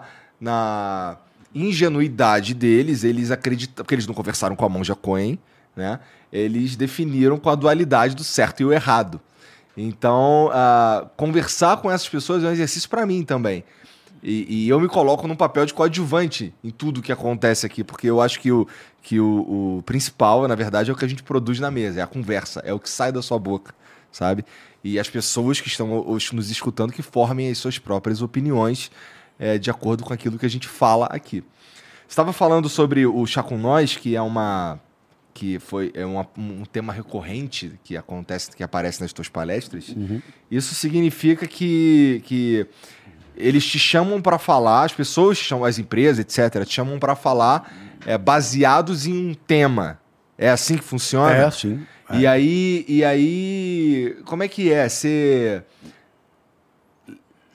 leva para essas palestras aí a tua visão de mundo, com tudo que você já estudou, tudo que você já fez na tua vida... Ou tem uma preparação específica para esse tipo de coisa? Bom, é, quase sempre a empresa apresenta o tema que ela quer que seja desenvolvido numa reunião, né? Uma reunião que hoje é quase sempre remota, mas antigamente era presencial também. Uhum. Né? E aí, nessa reunião remota, é, em função da especificidade do evento, né, é, do que se pretende é, com aquele evento, aquela palestra, etcétera, então é apresentado o tema e as necessidades, digamos assim, da empresa. É, e, e, e, e, e o conteúdo é, de certa maneira, até debatido ou discutido e uhum. tal. Então, eu já saio dessa conversa com uma estrutura muito clara. Sabendo do que, que você vai eu, falar. Sabendo que eu vou falar. Agora, dentro de cada uma dessas, desses itens, aí eu tenho total autonomia para... para dizer o que eu quiser. Né? E é, ali, é uma surpresa. É ali onde o senhor se sente mais realizado? É numa palestra ou é na sala de aula? Ah, são, são atividades é, é, incomparáveis. Porque a relação com o aluno na sala de aula é uma relação longa. Né? Uhum. É, e eu me sinto responsável, quando tenho um aluno na sala de aula, é, por muito mais do que numa simples palestra. A palestra é um ensinamento de tiro curto, onde muito do que se pretende é conteúdo, mas muito do que se pretende é entretenimento. Né? É, é preciso que o palestrante diga alguma coisa de, de, de útil, de interessante, mas é preciso também que as pessoas gostem de ouvi-lo, provavelmente, curtam ouvi-lo, etcétera. É, na sala de aula é, é, é realmente muito diferente. A parte de entretenimento cai praticamente a zero. Né? Por quê? Porque eu tenho um programa a cumprir, tenho uma responsabilidade com a sociedade que durante tanto tempo me pagou o meu salário como professor da universidade pública, e eu cumpria o meu programa do, do jeito melhor que eu conseguia, e aí, de fato, o entretenimento ficava para décimo quinto plano. Então, eram atividades muito diferentes mesmo, e eu entendo até que tinha personagens, e tenho, né, personagens diferentes para cada uma das situações. Entendi. E essa, é, o que que, o que que tu avalia que foi o que te é, expôs pro mundo, assim? É, pô, caraca, agora, olha, esse cara aqui é foda, hein? Vamos chamar ele para umas palestras? Vamos dar a ele a alcunha de filósofo? É. O que que aconteceu aí nesse meio do caminho? Então, eu tava, eu, eu trabalhava nesse momento na, na U S P e surgiu a Casa do Saber. Ah. E aí, então, eu fui chamado junto com o Leandro, o Pondé, o Franklin, enfim, uma galera para dar aula na Casa do Saber. E a Casa do Saber me expôs para um público que não me conhecia. Pessoas posicionadas nas empresas, em condição de tomar decisões, etcétera. E da Casa do Saber surgiu a primeira, o primeiro convite de palestra para o antigo Banco Real. Tá. Né? Através do seu presidente, que era meu aluno, Fábio Barbosa. Oh, que interessante. E faz tempo isso aí, né, professor? dois mil É. É. Banco Real, estamos falando de vinte e dois é, anos. É, é, é. é. E aí ele, ele, ele, ele pediu a palestra e na hora ele disse: o tema que eu quero que você desenvolva é a vida que vale a pena ser vivida. Então, eu depois escrevi um livro com esse título e dei muitas palestras. A própria palestra, a vida que vale a pena ser vivida, ela já mudou de conteúdo muitas vezes, né? Mas é, tudo surgiu da palestra. Então, eu sempre me entendi um palestrante que escreve, e não um autor que dá palestra. Né? Aos poucos, no entanto, é, eu passei a dar, e isso eu, eu, eu devo especialmente ao, ao, ao editor marcial da, da Citadel e à amizade que construímos, eu passei a dar aos livros uma importância que até então nunca tinha dado. No final das contas... É, escreveu, o livro servia muito como cartão de visita, sabe? Ao invés de você dar o cartão de visita, você dava um livro, ah, que legal e tal, porque, bom, a gente não vive numa sociedade particularmente leitora. Não. Né? Mas aí eu comecei a perceber que havia em, nessa atividade uma satisfação possível e um aperfeiçoamento possível. Mas eu sempre fui muito melhor falando do que escrevendo, sempre, né? Mas eu fui melhorando um pouco é, a escrita. E o que me convidou a ler mais literatura, né? E aí, então, eu diria que é, a minha vida foi mudando um pouco em função de uma necessidade de escrever cada vez melhor para poder atender um tipo de, de receptor que não é tão fã assim de palhaçada, mas é fã de, de ler mesmo e tal. E tem, e tem, e pior que tem, né? Então, é, eu passei a escrever e alguns livros, claro, têm a minha preferência.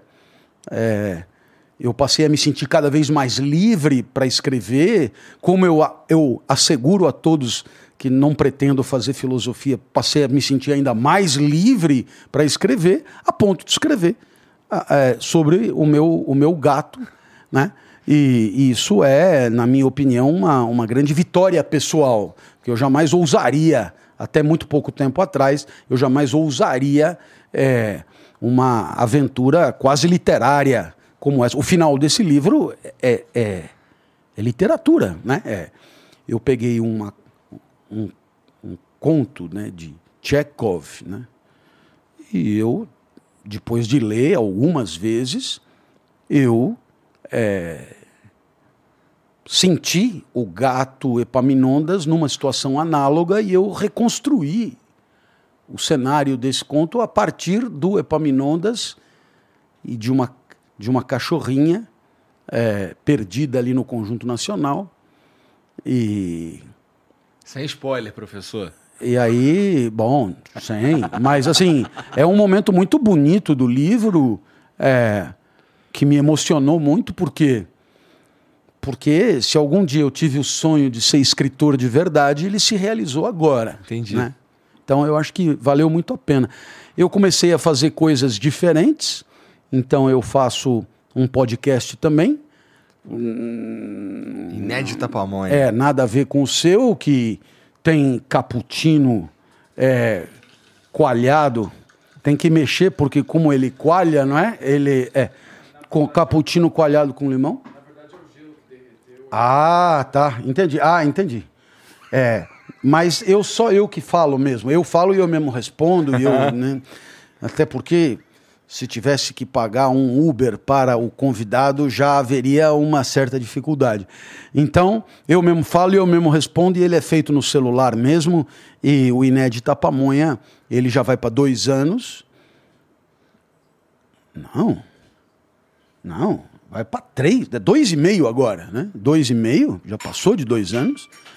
E o Inédita Pamonha é uma reflexão sobre a vida toda quinta-feira, é, e alguns episódios já foram ouvidos por bastante gente. Nada a ver com os números de vocês, mas por bastante gente. Uhum. E, e, e é muito legal. E eu faço um programa que eu amo fazer, que é o Lendo com o Clóvis. Também é, na internet? É, na, na plataforma Twitch. Tá. É, Lendo com o Clóvis. Que interessante, cara. Nós tamo... Quem essa ideia, professor? Ah, eu mesmo. É mesmo? É, é eu mesmo. Interessante. Então, qual é a graça? Eu pego... Eu, nós lemos o mil novecentos e oitenta e quatro, mas assim, né? Leio, mas, claro, aí eu pego, fecho e digo, cara, o que será que ele quis dizer com isso? E tal. E eu, eu, né? Qual é o, o treinamento? É de ler para degustação... Não, nós temos pressa de chegar no fim? Vocês estão com pressa? Não? Então eu vou ficar só nesse parágrafo. E o que será que ele quis dizer com isso? Será que é isso? Será que ele pensou nisso? Será que... E aí eu vou especulando interpretações daquele mesmo texto. Bom, vamos, vamos adiante, vamos adiante. E, tal. E aí eu continuo lendo e tal e coisa. E é toda segunda, quarta e sexta, das nove às dez e pouco. Pontualmente? Pontualmente. Claro que hoje... Como eu vim aqui, eu gravei o, é, eu gravei o, o, o Lendo com o Clóvis.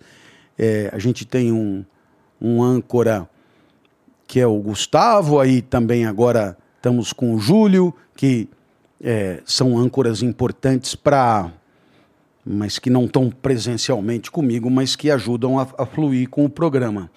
Esse programa é um programa muito mais... inédito, eu diria, muito mais é, é, subversivo ou surpreendente do que os outros.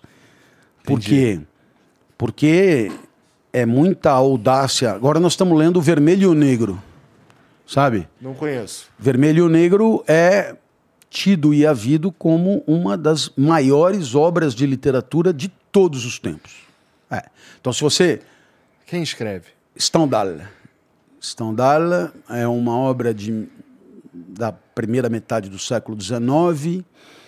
É, é, é a história de um cara chamado Julien Sorel. E, enfim, é, enfim, para quem entende de literatura, é das coisas mais espetaculares já escritas, né? E, e eu gosto muito. Assim, eu não entendo porra nenhuma, mas a mim... A mim me impressiona muito, eu curto demais ler, né? Então, como eu curto demais ler, eu leio e eu digo, nossa, olha como é que o cara escreveu isso e tal. Eu não sei se estão vibrando comigo, mas eu tô ali, né? Nossa e tal. E, e, e nós vamos agora, quando acabar o Vermelho e o Negro, nós vamos ler junto Machado de Assis.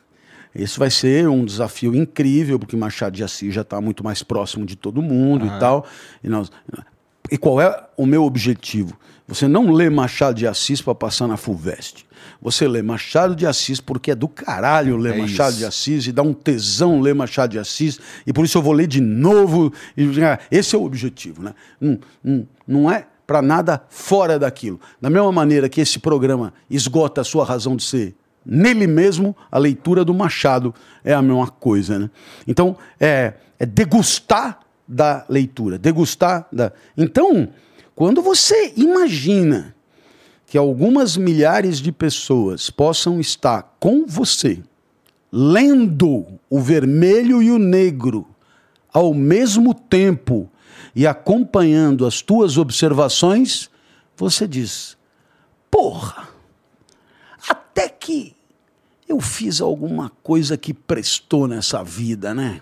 Porque é, pô, o cara, sexta-feira, nove da noite, e ele lendo o Vermelho e o Negro e acompanhando e se divertindo e comentando, será que o que ele quis dizer foi isso ou aquilo, ou não sei o que. Não. Obviamente ele está falando do Flamengo. É, é, é. Nossa, cara, é uma, é uma, assim, e, e se eu te disser que eu fui estudar jornalismo é. por causa do rádio, sempre tive sonho de ter um programa de rádio e sempre tive sonho de ter um programa de rádio que falasse de livro. Hoje eu realizo esse sonho de uma maneira um pouco mais louca do que eu imaginava, que não é falar de livro, blá, blá, blá. Não, é ler mesmo o livro da primeira à última página. Da primeira à última página. Me permite aqui, tem mais uma coisa, um presente. Não, chega aqui, fala aqui no microfone. Tem mais um presente que a Citadel vai dar, que o professor está fazendo uma coisa hum. simplesmente fenomenal.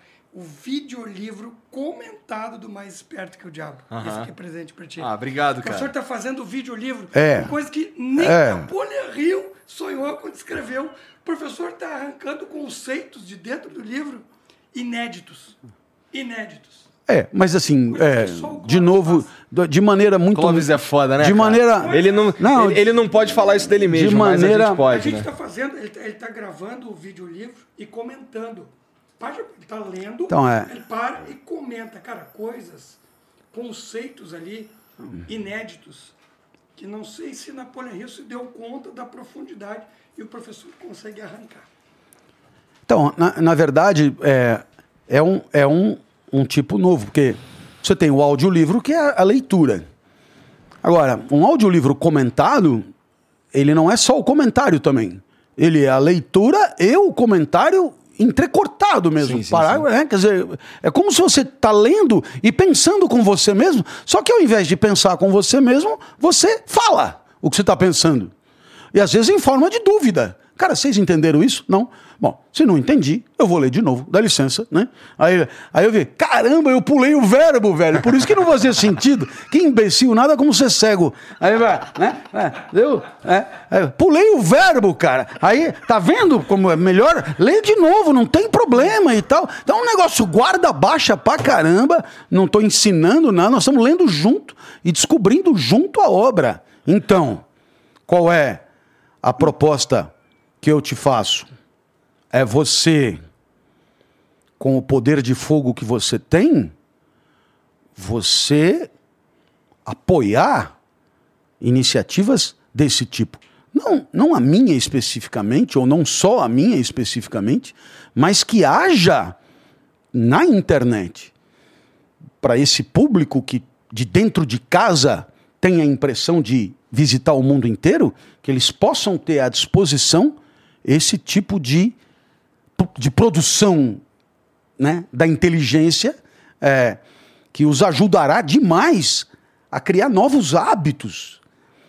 Você imagina o cara que se acostuma a ler um capítulo toda segunda, quarta e sexta, são três capítulos por semana, e aí ele, come... ele já está perguntando, o próximo vai ser qual, professor? Qual é o próximo livro? Oh, vai ser Machado de Assis. Mas qual do Machado de Assis? Ah, não sei ainda. Ah, tem que decidir logo e tal. Ah, calma aí, aí pô. Aí você diz, velho, na hora que o cara está cobrando qual é a leitura do próximo livro, você conseguiu alguma coisa é, muito incrível. É. Muito é incrível. Verdade. Muito verdade. Incrível, né? Então... Uma Fica... sociedade que não lê muito, não lê, não, não lê, não lê, não lê. Então, é, é, é a formação de um novo hábito. Porque ele vai na escola, e o que, que ele ouviu na escola, muitas vezes até do professor? Se não lê, o Dom Casmurro vai se fuder no vestibular. Entendeu? Aí o cara, caralho, eu tenho que ler o Dom Casmurro para passar no vestibular. Velho, esse é o tipo da coisa assim, sabe aquela coisa? Quer dizer, eu tenho que degustar a iguaria mais fina, a coisa mais saborosa e maravilhosa, para passar numa porra de um vestibular. É a inversão completa do negócio, entendeu? O Dom Casmurro vale mais do que a faculdade inteira do cara, e o cara tem que, tem que porra nenhuma. Como tem que? Como tem que? Como é, como é que você pode encarar Machado de Assis dizendo que você tem que ler o livro dele? Mais respeito, rapaz. O maior escritor da nossa, da nossa língua, você tem que ler. Tem que porra nenhuma. Você tem que agradecer isso, sim, por poder ter acesso gratuitamente hoje em dia a uma obra simplesmente maravilhosa. Isso sim, tem que ler. Realmente é incrível, né? Você não está dizendo, porra, eu tenho que assistir o programa desse cara, porque senão não, não faço... Seria horrível, é, é me sentiria horrível. Perda. É, é. Claro, é. é humilhante. É humilhante. O cara, é, ele é obrigado a me aguentar para poder conseguir uma coisa que ele quer. Quer dizer, o que ele quer não sou eu. O que ele quer é o outro, mas eu sou condição. Não. Horrível. É, não, faça isso comigo. Com Machado de Assis, não. Com Stendhal, nunca. Com... mil novecentos e oitenta e quatro e todos os que a gente for ler. Não faça isso, pelo amor de Deus. Professor, ó, eu vou... Não vou ficar enchendo o seu saco, eu sei que o senhor é um homem ocupado, deve estar cansado, né? Então, pô, muito obrigado por vir Cara, aqui eu agradeço comigo. Demais a oportunidade, foi incrível. Tomara que a galera goste da nossa conversa. Não tenho dúvida nenhuma. Né? E sempre às ordens e... E sempre... Você fez uma pergunta en passant ah. e a gente podia terminar com ela, né? Escuta, é. Qual é o teu propósito, afinal de contas, né? Uhum. E aí eu respondi também en passant, como se, né? Mas eu também respondi, porque você perguntou, mas eu não me lembro de ter formulado desse jeito assim, tão, Nossa, bu- tão bonitinho. É. Né? Mas é, é... No final das contas, por que que é importante isso? Porque se você sabe aonde você quer chegar, fica mais fácil escolher o caminho aqui. Se, você, se tanto faz o, o destino, até no aplicativo, né? Ele sabe onde você está e ele pede o destino. Sim. Aí ele te dá o melhor caminho. Se você não tiver o destino, qualquer caminho serve. Então, para você fazer escolhas, as escolhas não serão sempre boas em si. Elas são boas em função de onde você quer chegar. Já me propuseram abrir posada é, no litoral da Bahia. Pode ser que dê dinheiro, legal, mas... Legal, né, cara? Não, e o litoral da Bahia é lindo, e é lindo, e eu adoro o lugar, e, eu, e os amigos são legais e tal. Tudo perfeito, mas o meu propósito é a perfectibilidade do ato de ensinar. É, pousada no litoral da Bahia é lindo, mas em relação àquele propósito não tem a ver. Então, você vai fazendo escolhas... em função de um propósito, e o propósito, por sua vez, ele surge daquilo que é precioso para você, que a gente pode chamar de valores pessoais, né? Então, é, dê um jeito na hora de viver, de perceber o que é genuinamente precioso para você. A partir daí, identificar um propósito fica mais fácil, condição de boas escolhas. Aí, com isso, a gente... Eu também vou partir, porque já são três caputinos e, e é, é, dormir, é, é né, prudente professor? Conseguir dormir. Muito é. obrigado a todos. Valeu, Obrigado, gente. Pô, é um privilégio, de verdade. Assim, eu não falo isso da boca para fora. Como o senhor não pode se elogiar, deixa eu fazer isso. Tá é bom. Um privilégio conversar com o senhor, de verdade. Que bom, que bom. Fico feliz. É... transcendental, talvez. Assim, a gente come- começa a enxergar a vida de um jeito... até um pouco diferente, sabe? Assim, eu diria até mais otimista. Obrigado, obrigado mesmo por vir aqui. Valeu. Você que assistiu aí, ó, segue o professor, tá tudo aqui na descrição, tá bom? É, professor, o senhor, o senhor também tem curso online? É. é. Se você não me lembra, eu não digo, e eu seria chacinado por aqueles que me acompanham. Estamos começando um curso é. sobre liberdade, que é um... um clássico da filosofia, né? Eu e o professor Gustavo, melhor ainda, o professor Gustavo e eu, é um curso sobre liberdade que você pode encontrar é, navegando pela revista Inspire-C. Inspire-C. É, isso, de vitamina C, assim, uhum. Inspire-C. Aí, lá tem as informações do curso sobre liberdade, que é... é o que atualmente está começando é, e não tem nada a ver com a, a, o resto que eu tinha dito, mas é alguma coisa que a gente curtiu demais fazer. Tomara que vocês gostem também. Já existe o... o...